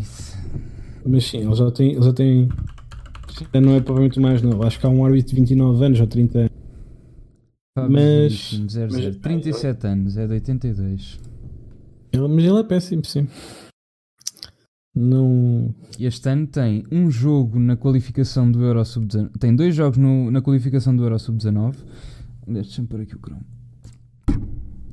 Tem um jogo na Liga Europa, um jogo na qualificação da Liga Europa, um jogo na qualificação da Liga dos Campeões. Foi duas Só vezes coisa, a pintar vai, a Arábia vai ver, esse jogo, vai ver esse jogo da Liga Europa. Acho que foi o da Roma que também deu merda. Uh, eu não sei se consigo ver isso. Veja aí todos os jogos. Ah, está aí embaixo. Uh, como é que eu vejo isto? É aqui? Não, isto é para editar. Uh, No, no, no final não, Não dá dá. para ver todos os Não é jogos. assim. Ah, está aqui. Mas Ah, yeah, está aqui. Da Liga Europa foi um jogo do Copenhaga. Isto é o quê? Copenhaga? Yeah. Do Copenhaga com o Lugano. Oh, não, é então deve ter sido o jogo da qualificação. em que ele também fez porcaria. Yeah, da qualificação. Então Não, a qualificação foi o do de com o Carlos. Então deve ter sido o, o Artur Soares Dias é que fez porcaria num jogo da Roma. Mas houve um, jogador, houve um, um árbitro qualquer português que fez porcaria no jogo da Roma. Ah, outra muito boa foi o Artur Soares Dias. Foi eh, e apertar uns tomates a um dos, um dos fiscais de linha dele. Ah, pois foi no jogo do Sporting. Não, no, no jogo na Grécia. Ah, não, não, desculpa, Grécia. na Grécia, sim, ele foi apitar à Grécia. Sim. Portanto, como se pode ver pela Grécia, árbitros estrangeiros não resolvem bem o problema, porque os árbitros estrangeiros também podem ser maus. Especialmente se forem portugueses. Os Eu gajos também não percebo quem é que. Epá, precisamos de árbitros estrangeiros. Quem é que vamos buscar? Vamos a Portugal. o Artur Soares Dias. O gajo, o Fábio Veríssimo, este ano já apitou um, dois jogos da Premier League da Arábia Saudita, pá. Pá, Já, lá está, pá. O Fábio Veríssimo é considerado de alguma maneira. já houve quem tenha pago bom dinheiro, e de certeza que o gajo para ir à Arábia Saudita a apitar um jogo de futebol deve ter ganho bom dinheiro, para apitar dois jogos. Não se percebe. Pá, é que os árbitros, eu não sei, em Portugal já ganham, pá, já ganham mesmo muito bem. Os árbitros em Portugal já Sim. ganham mesmo muito bem. Já E- ganham para aí 3 ou 4 vezes o salário médio português. Exatamente. E se- então se forem à Arábia Saudita fazer uns pescados, nem sei. E, e alguns deles, não, eles agora têm assim um regime semi-profissional, não é? Sim. É verdade. Mais temas. Mais temas. O que é que se tem passado mais? Não sei, temos andado no Twitter a mandar piadas, a tentar falar do, da Sim, realidade. sim. O nosso Twitter ultimamente não é sobre o Benfica. Então queres falar o quê? Não se passa nada do Benfica? Sim, sim. Não estou- não estou a criticar. Tem sido as minhas piadas. Eu tenho abdicado de pôr piadas no meu Twitter pessoal para pôr no Twitter. Devias era estar contente. Sim, sim. Tenho abdicado da minha Eu- carreira de humorista para, Mas ter eu- eu para também dar não- conteúdo. Eu também não vou, eu também não vou assim tanto ao, ao Twitter. Meu. Aquilo, acho que está para lá um, um problema qualquer, não, até se- não tenho muita vontade. Ai ai. Sim, há, há, pessoais, há pessoal que está que tá a dar para pa doido. Mas por acaso no outro Eh. dia fiz uma piada que foi o quê? Ah, yeah, já sei. Essa aí não pus lá no, no coisa, mas era giro. Depois veio logo a Bárbara dizer: Ah, mas fizeste aquela piada. Era uma piada um pouco, era uma piada um pouco machista, portanto eu não a vou repetir. Acho melhor que a nossa audiência feminina Sim. e o Antunes podem ficar ofendidos. Eu. É melhor não. Vamos falar sobre o Jorge Jesus e porque ser o maior, o maior treinador do mundo. Epá, eu, te- eu confesso, eu tenho gostado muito do Jesus longe. Ok? Eu também. É daquelas coisas que é tipo fixe ver, mas é na televisão. Tenho gostado muito Tipo, dos memes. Pá, No outro lado do oceano. Exatamente. possível. Aquele meme da iguana, pá, é das melhores coisas que já aconteceram este ano. Pá, é especialmente o que o, o, que o Insónias fez com uma situação que era o gajo pôs um cão, que é todas as minhas refeições, está lá o cão, é oh, show, vai embora. Oh, não vai. que é verdade. E tu sabes quando estás a comer, está lá sempre o cão. Pá, esse meme foi das melhores coisas que já. Eu gosto muito do Jesus à distância. Acho muito bem um português está a ter sucesso no estrangeiro, há portas para outros, especialmente o Jesualdo que agora está no Mas Santos e aquilo não está a os correr bem. Aquilo não está a correr bem. O. Inácio já se veio embora, passados o quê? Dois jogos? Três? O Inácio durou, durou, durou um bocadinho mais. Pronto. Sim. O, o Jesualdo ainda lá está, mas não sei se dura muito mais tempo. Acho muito bem que o Jesus lá esteja. Agora, perto, não. É... É porque o, o Jorge Jesus não faz sentido nenhum na, na estratégia. Eu, eu acho que hum, neste momento me parece que é. Se o Benfica não for campeão, acho que me parece o treinador mais provável estar no Benfica no próximo ano. Até porque hum, a pressão social para vir buscar o Jorge Jesus parece-me ser gigante. As pessoas, há muita gente a falar do Jorge Jesus, todas, todas, quase todas elas a falar positivamente dele. Mas eu acho que estrategicamente não estou a ver essa coerência na parte, na parte no modelo de, de, de construção de plantéis do Benfica. Não, o Jorge Jesus não é um treinador que tenha, tenha conseguido trabalhar os jovens, jovens jogadores. O, o melhor jogador que saiu jovem e jovem de, das mãos do Jorge Jesus é o André Gomes, que na segunda temporada fez para aí dois jogos no campeonato com o Jorge Jesus. E, e, e não foi nesse jogo, mas foi noutro jogo. Ele marcou um golaço ao Porto na taça da Liga ou na taça de Portugal. Taça de Portugal. É, um, e o outro é o Rafael Leão, que também só se vê jogador quando saiu do Sporting para ir para o Lille. Mesmo quando ele estava no Sporting, não era assim a primeira opção do Jorge Jesus. E então eu não estou a ver tipo, qual é Sim, que é o, sentido. O maior, o maior asset que, que, que, o Benfica tem agora, que é o, que é o Seixal, que o Jesus não. E como já se viu com, com o Jesus no, no Benfica, não e o Seixal ser. Não deve ser Uh, não deve ser prioridade para tudo, mas deve haver alguma prioridade no Seixal, porque nós vamos ver os jogadores que saíram do Seixal. Pá, a cena, a cena ideal seria seria a estratégia que nós estamos sempre a dizer, que é tu podes aproveitar o Seixal para certas posições, para depois em outras poderes gastar em grande. O que, o que tu gastarias em 3 ou 4 jogadores se não tivesse o Seixal, gastas num jogador de, de classe mundial, noutro em que precisas bastante. O Gonçalo Guedes foi do, foi do Rui Vitória. Sim, eh, se calhar começou com os Jesus, mas foi potenciado do, pelo, pelo Rui Vitória. Um, um, e... Nem pareces tu, oh, Antunes. Mas olha que ele se calhar tem razão e tu não tens. Se calhar foi, não, lançado, foi lançado. Foi naquela temporada do. do... Do... O Guedes, se calhar, foi lançado com o Jesus. Do mas, foi... mas, mas é como. Nada. O Guedes foi com o Atlético Madrid. Foi? Foi, foi aquela temporada que ganhámos o Atlético Madrid. O... Mas isso é a mesma coisa que dizer que o, que o Félix é produto do Rio Vitória, não é? O primeiro jogo do, do Félix é capaz de ter sido no, no ano do Jorge Jesus, mas foi, foi como o Bernardo Silva, é como dizerem que o Bernardo Silva foi lançado pelo, pelo ou, Jorge ou Jesus. João, ou, João Félix foi, ou o João Félix foi lançado pelo Rio Vitória. Uh, sim, eu percebo esse ponto de vista. Foi pode ter sido lançado, mas vê-se claramente quem é que foi o, o, treinador que o potenciou.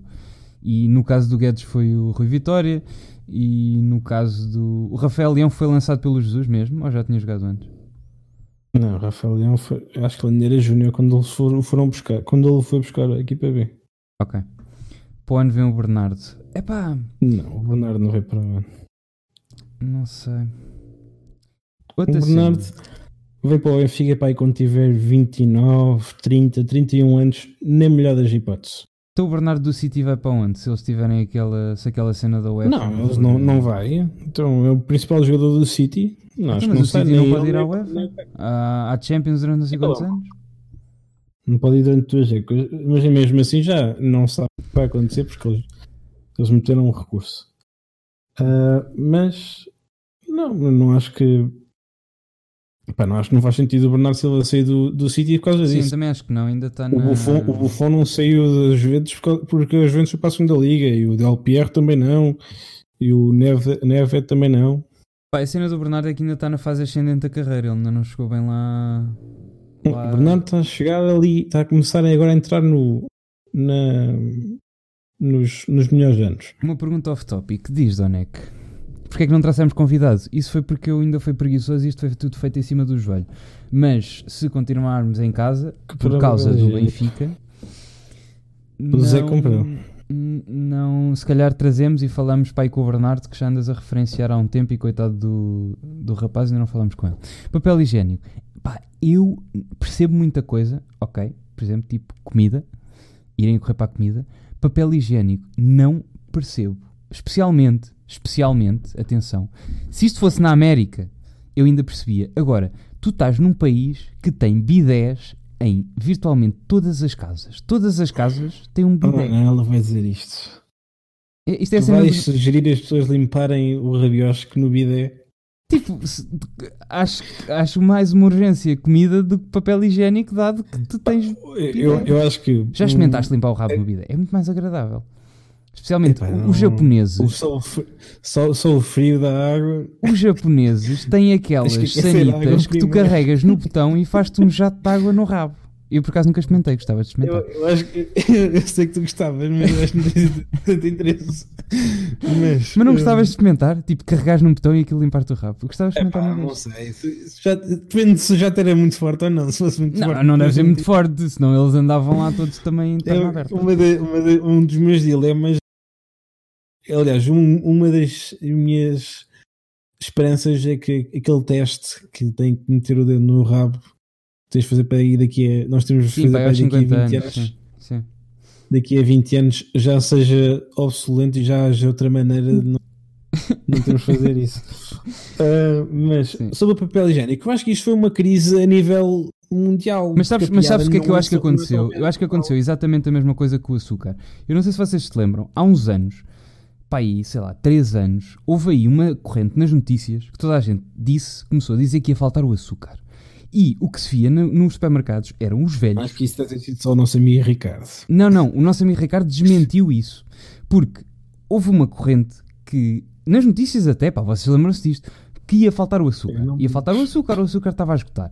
As, as- as televisões foram para o supermercado levar as câmaras. Quem é que estava a comprar açúcar? Os velhos todos que deviam ser todos diabéticos.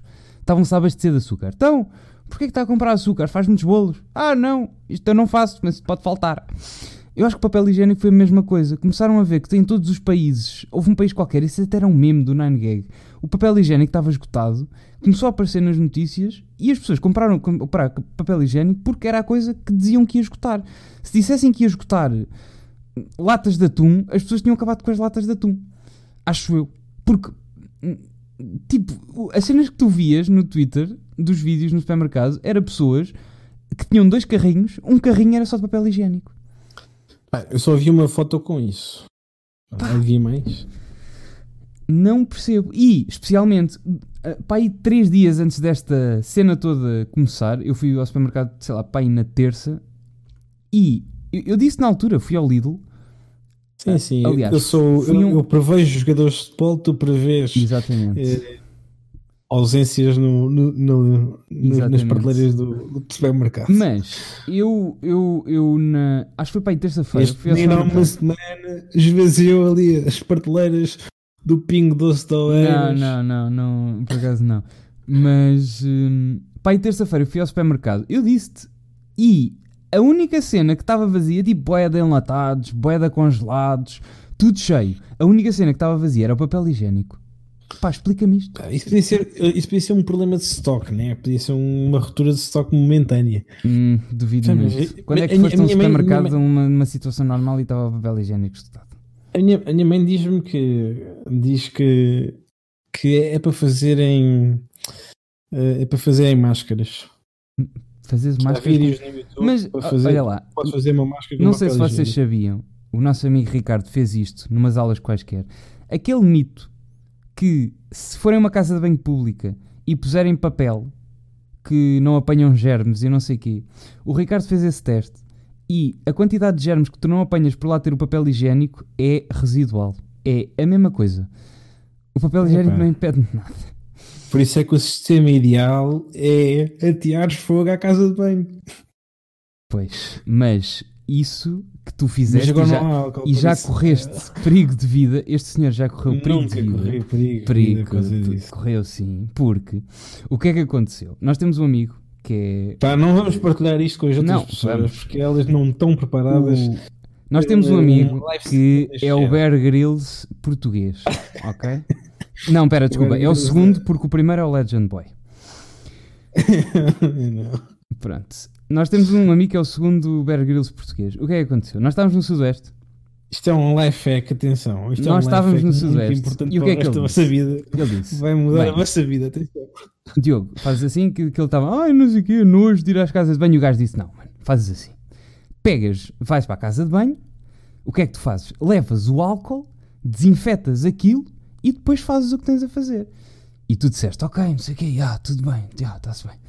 O que é que este gajo e fez? faz mesmo sentido, atenção. Foi àquelas casas de banho de plástico, aquelas temporárias.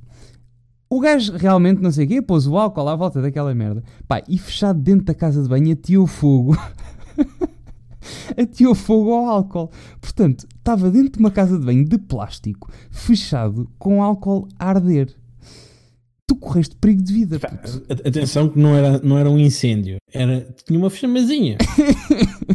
Eu- reparem, reparem no extra que isto dá, que é quando vocês se sentam, o banco, para além de desinfetado, está quentinho. puto, tu pegaste isso, fogo a uma casa bem. de banho de plástico. Pá, mas aquele plástico é resistente a, a, a fogo. pá. Que caralho. Mas olha, é um, é um life hack. Agora é um life hack, mas sem. Mas, é um, desculpa lá, é um life hack, mas sem pegar fogo. Porque fica desinfetado à mesma. Fica desinfetado e além de desinfetado fica quentinho. É que, é que parecendo que não, é logo um. É um extra que faz tanta diferença. Tu sentaste, tu sentaste na casa Ah, de banho e ela estar quentinha. Ai, o que é que temos mais para Bem, falar? pa- Não sei. Pois, O que é que se tem podemos falar um bocadinho do relatório de contas. Relatório contas. Eu ainda nem, nem analisei bem isso. Hum. Mas sim, é um relatório de contas bastante bom. Mas o que é que se Tínhamos passa? 98 Estamos- milhões. De... Estamos bem, não é? Sim, estamos bastante bem. Derreteste um 98. cortador de pizzas em cima da pizza. Como é que fizeste isso? Eu não sei como é que se reta um cortador de pizzas. Porque a pizza tem que estar mesmo para lá de quente, não é? Para derreter, nem que seja Só, plástico. só se ele meteu, só se ele meteu o, o cortador de pizza em cima da pizza e depois a meteu no forno a fazer. Ah, isso pode acontecer, sim. Isso pode acontecer. É Ou deixei o cortador de pizza quando foi ao forno. Ok, pronto. Exatamente, dizer. Ou então fazes como o meu irmão, que é aquelas lasanhas de forno com o, o alumínio à volta, estás a ver? Pões no micro-ondas, que é para fazer o micro-ondas. Porque, como toda a gente sabe, o alumínio não pode ir ao micro-ondas. Mas há pessoas que, Ah, que aparentemente não sabem. Sim. Mas o nosso relatório de contas foi bastante bom, sim. Tirando daquela parte. Não, a nível financeiro, o Benfica. Quem nos dera a nós que nós fôssemos Mas tão bem que a nível, geridos, a mas porquê nível que a nível financeiro estás bem e porquê que a nível financeiro o Porto está bastante mal e tu continuas atrás do Porto? Ainda não destruíste o Porto de uma vez por todas. Eu, eu acho que eu acho que primeiro há um, um exagero bastante grande na situação do- financeira do Porto. Eu não estou a dizer que a situação financeira do Porto é boa, simplesmente não é assim tão má. Acho que as pessoas exageram um bocado. Eles precisam fazer dinheiro, mas eles vendem um Alex Telles e vendem mais um jogador ou dois e têm, conseguem cumprir com, com as metas da, da UEFA. É, eles têm que fazer, acho que é 80 milhões ou 100 milhões de euros em vendas e depois desses 100 milhões, 60 têm que ser mais valias, o que é que é. Ah, esse é o ponto número um. Acho que há um exagero significativo na situação financeira do Porto. Não é assim tão má, não é assim tão boa. E no Benfica é, é um case study, é como é que um clube que tem tanto dinheiro está tão numa situação fi- financeira Explica-me tão uma coisa, porquê, que- privilegiada. porquê que serve, para que é que serve dinheiro em caixa num clube? É, é uma excelente pergunta. Eu, há, há dois ou três, há uma ou duas razões, que é ehm, eles ainda, eh, por exemplo, imagina um- uma das coisas que eles fizeram foi eles em janeiro eh, reembolsaram 25 milhões em, em, em, em obrigações naqueles empréstimos obrigacionistas do. Benfica. Eles reembolsaram 25 milhões, não reembolsaram mais porque o contrato das obrigações não permitia que eles reembolsassem mais. Mas dos 98 milhões que nós tínhamos no, no banco em dezembro, 25 milhões já saíram em janeiro, foram para, para esse reembolso de, de dívida. M- e, e como- e para além dessa dívida, poderás ter outras dívidas que terás que reembolsar, terás que pagar ao longo deste ano e como tal tens aqueles 98 milhões já a prever que vais ter que pagar esse- essas dívidas no, no futuro. Não, não, pá, agora não tenho certeza qual é que é o passivo corrente do Benfica, já não me lembro. Uh, mas não eu lembro-me que a dívida do Benfica menos tudo, todo o dinheiro que o Benfica tem em caixa ou, ou, ou ativo corrente do Benfica era a- diferença eram 45 milhões ou seja, que o Benfica a nível, o passivo todo do Benfica menos o dinheiro que o Benfica tem em caixa ou, ou coisas sejam equivalentes a dinheiro num prazo de um ano, a, a diferença são 45 milhões. O que é, é, muito pouco. Para um clube que há dois anos eram 200 milhões. Baixamos é, bastante. Por isso, não, não sei, é uma boa pergunta para, para, fazer, para fazerem ao Benfica na Assembleia Geral em, no final da temporada. Ok. Outro, outro tema que tivemos os dois o dia todo a falar e eu gostava de saber a vossa opinião. Pessoal, o que é que se passa com o Nuno Luz? E o que é que se passou com o Nuno Luz ontem? Jesus E como é que o Nuno Luz é uma referência no jornalismo desportivo? Há cá estávamos a falar sobre papel higiênico e agora conseguimos ir mais abaixo. Pessoal, o Nuno Luz é uma referência no jornalismo desportivo em Portugal. E se vocês não viram o que é que o Nuno Luz fez, eu vou tentar mostrar-vos aqui. É que o Nuno Luz, parecendo que não, é, é, provavelmente o jornalista que fez as peças mais importantes. Um, não é mais, mais importantes, mas as mais populares do jornalismo em Portugal. O Nuno Luz já entrevistou os jogadores da seleção nacional que quatro vezes cada um. O Ronaldo, por exemplo, já foi entrevistado pelo Nuno vamos, Luz quantas vezes? Vamos tentar, vezes, vamos tentar seguir o que é que o Nuno Luz fez ontem. O que é que aconteceu? Pá, eu ontem vi no Troll Football, neste post, uh, Ronaldo will turn his hotels in Portugal into hospitals to help fight the coronavirus, não sei o quê. Pronto. Okay. Ah, acabaste oh, de dizer disse, o nome. Já disse, bolas. Yeah, então. Estamos aí tão bem. Isto está o quê? Está numa hora e 49, desculpem. Mas pronto, coisa que eu descon... mas pronto, coisa que eu desconfiei logo, porquê? Porque os hotéis não são do Ronaldo os hotéis são do Pestana. Numa parceria com parte, o Ronaldo. Uma parte é do, uma parte, uma parte é do, é do Ronaldo, Ronaldo certo. Mas ele não pode unilateralmente tomar essa decisão. Primeiro, eu achei esta coisa estranha por duas razões, que é o hotel, o hotel mais famoso do Ronaldo acho que é na Madeira. A Madeira ainda não tem casos. Ainda não está numa situação crítica para ele de ter que dissesse, ok, vou doar. E, não é só isso, um, um, hotel não é assim tão facilmente transformado para um, um hospital. Exato. Segundo, pá, isto ia sair primeiro no Troll Football do que ia sair na CMTV, no Correio da Manhã? Pá, duvido muito. O que é que aconteceu?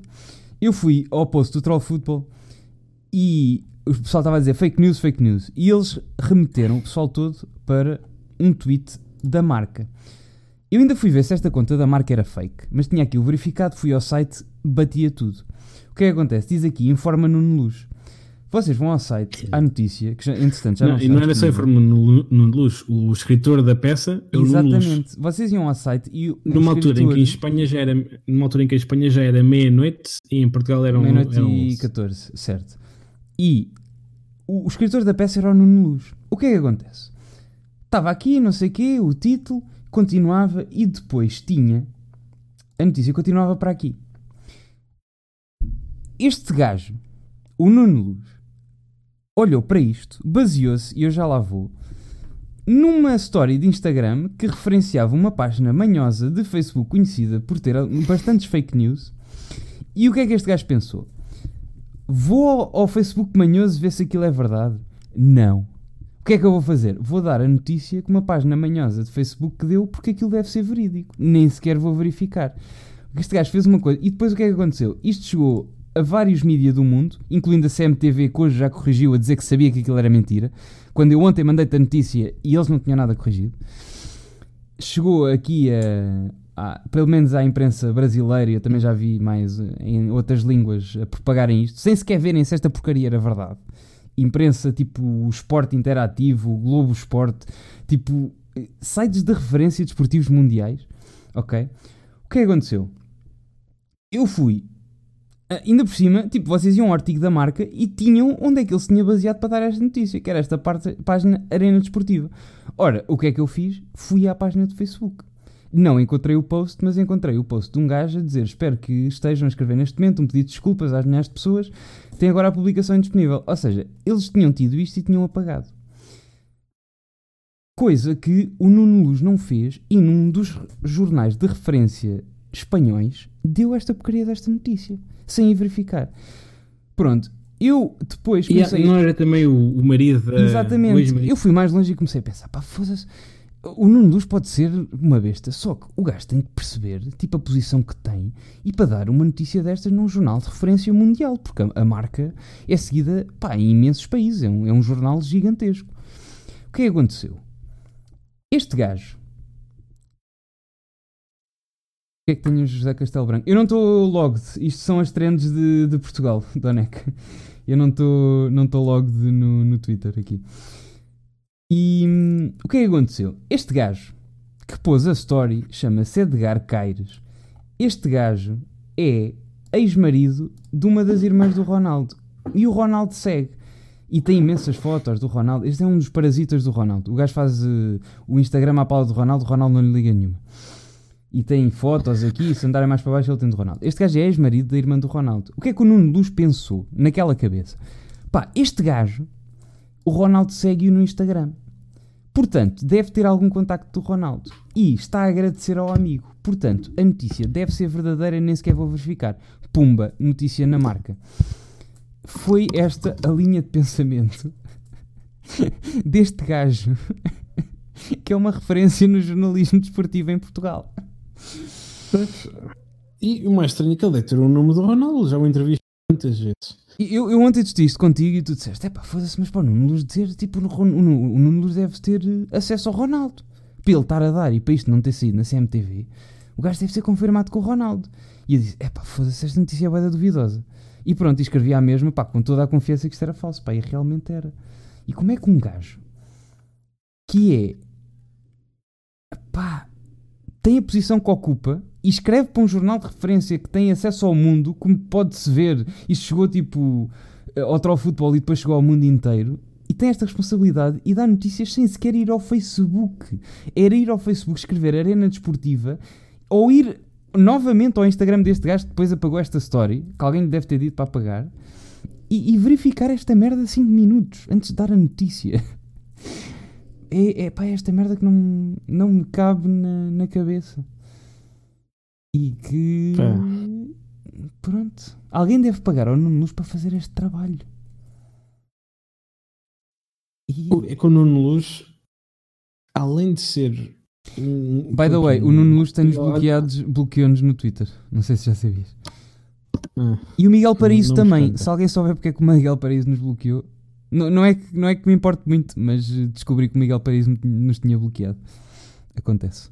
Mas o Nuno Luz além de ser a tal referência que estavas a dizer, nível, mesmo a nível. Porque ele é normalmente. Ele já deu algumas entrevistas. Quando o Félix foi contratado um, ehm, para, para o Atlético de Madrid, quem foi, quem foi falar, o, o português foi falar uh, aos jornalistas espanhóis foi o, o Nuno Luz. Foi quando ele deu aquela aula de espanhol toda a gente caiu em cima. O chaval. É, seja, és um ele, chaval ele, muito bueno, pero és um chaval. Sim. É, mesmo a nível de, de jornalismo, ele, ele, é, de certa maneira, uma referência internacional.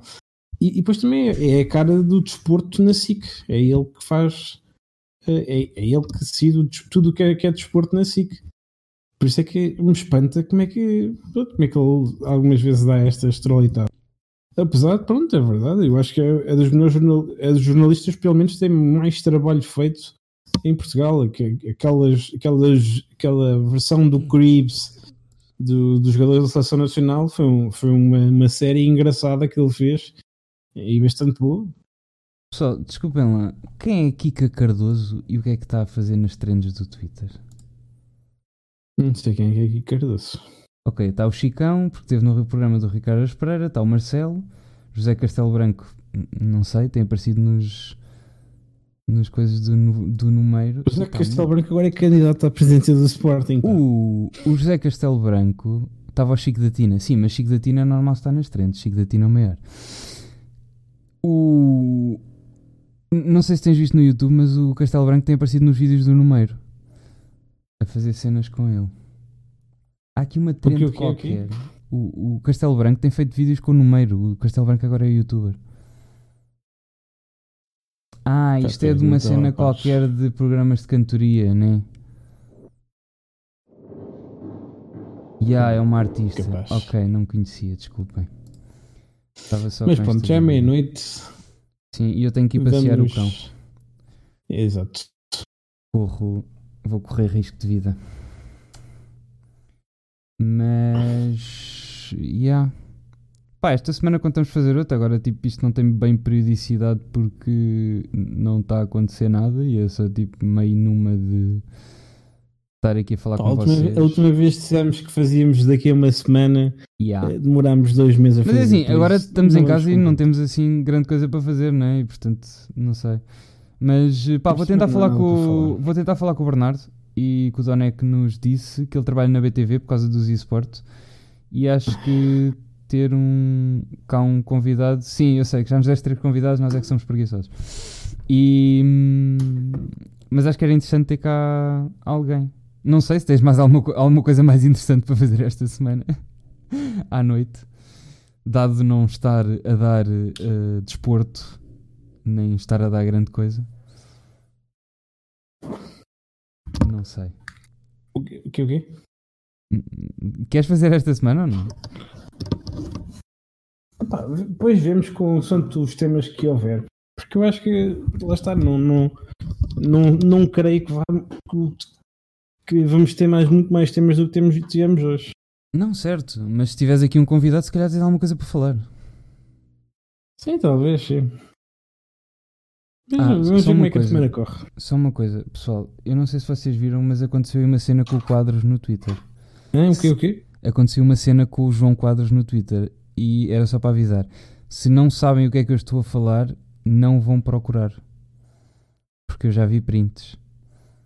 E Epá. gostava que me tivessem Epá. dito isso antes. Pronto. Não, eu não sei como é que tu viste isto. Nós estamos bloqueados pelo João. Não, não, não. Eu, eu vi porque houve pessoas que tiraram A de prints e que nos partilharam. bloquearam é significativa, não é? Hã? A lista das pessoas que já nos bloquearam é significativa. Eh, Sim, já há algumas. E, e pessoas com quem eu nunca interagi, portanto às vezes não percebo. O pessoal está sempre a falar daquele Hugo Tiago do Porto, esse gajo bloqueou-nos também. E. Pois. Não sei, podemos fazer uma lista porque, com as pessoas que nos, nos bloquearam e porquê. Porque a maioria delas eu também não sei. Mas pronto, olha. Devo ter chateado alguém. Vá, bora lá. Eu já estou a ouvir um bocado mal, não sei porquê. Então, Estás-me a ouvir mal? Mas é do teu lado, não não é do, não é do meu. É do meu? Eu estou verdinho. É do teu, acho eu. Mas eu também estou verdinho. Então não sei o que é que é. Bem, não sei. Então, olha, quando vão estando atentos ah, ao que é que se passa aí, que nós dizemos quando, quando voltarmos e vamos tentar falar com as pessoas, assim se possível, a ver se querem vir. Estamos aqui quantos? 10? Alguém para dar rede? Os nossos 10 ilustres ouvi- ouvintes. Vamos ver se eu sigo alguém. Ah, o J. Oliveira. Podemos dar ao J. Oliveira. Se bem que ele está com 2 mil pessoas a ver. Acho que é a diferença. Acho que 10 pessoas vão fazer a Ele diferença. vai ficar tipo. "Ag- Agora, agora sim. Agora sim. Ele- que ah, minha- agora minha sim, agora sim. Agora que a minha stream vai explodir. Como é que é, uh, Daneca? Eu já não me lembro disto. É barra raid e depois o username, não é? Pá, eu já não me lembro, já não dou raid há muito tempo. Oh meu Deus. Já, dou, já não dou raid há muito tempo. Pronto, yeah, exatamente. Pronto, uh, pessoal, olhem, muito obrigado por terem aqui estado. Por, por terem aqui estado. Por terem aqui estado. E. E pronto, e viva o Benfica. E. Viu e fica. nós logo dizemos, vão estando atentos. Mas não há de ser uma, um interregno tão longo, até para, para passar o tempo. Nós estamos por aí no Twitter e por todo o lado e falem connosco. Vá, viu ao Benfica. Vá. Grande abraço, viu e fica. Tchau. Quer dizer, abraço não, agora é. Eh, É grande cotovelada. fist bump. Cotovelada, cotovelada, acho que é melhor. Tchau, obrigado pessoal. Fica.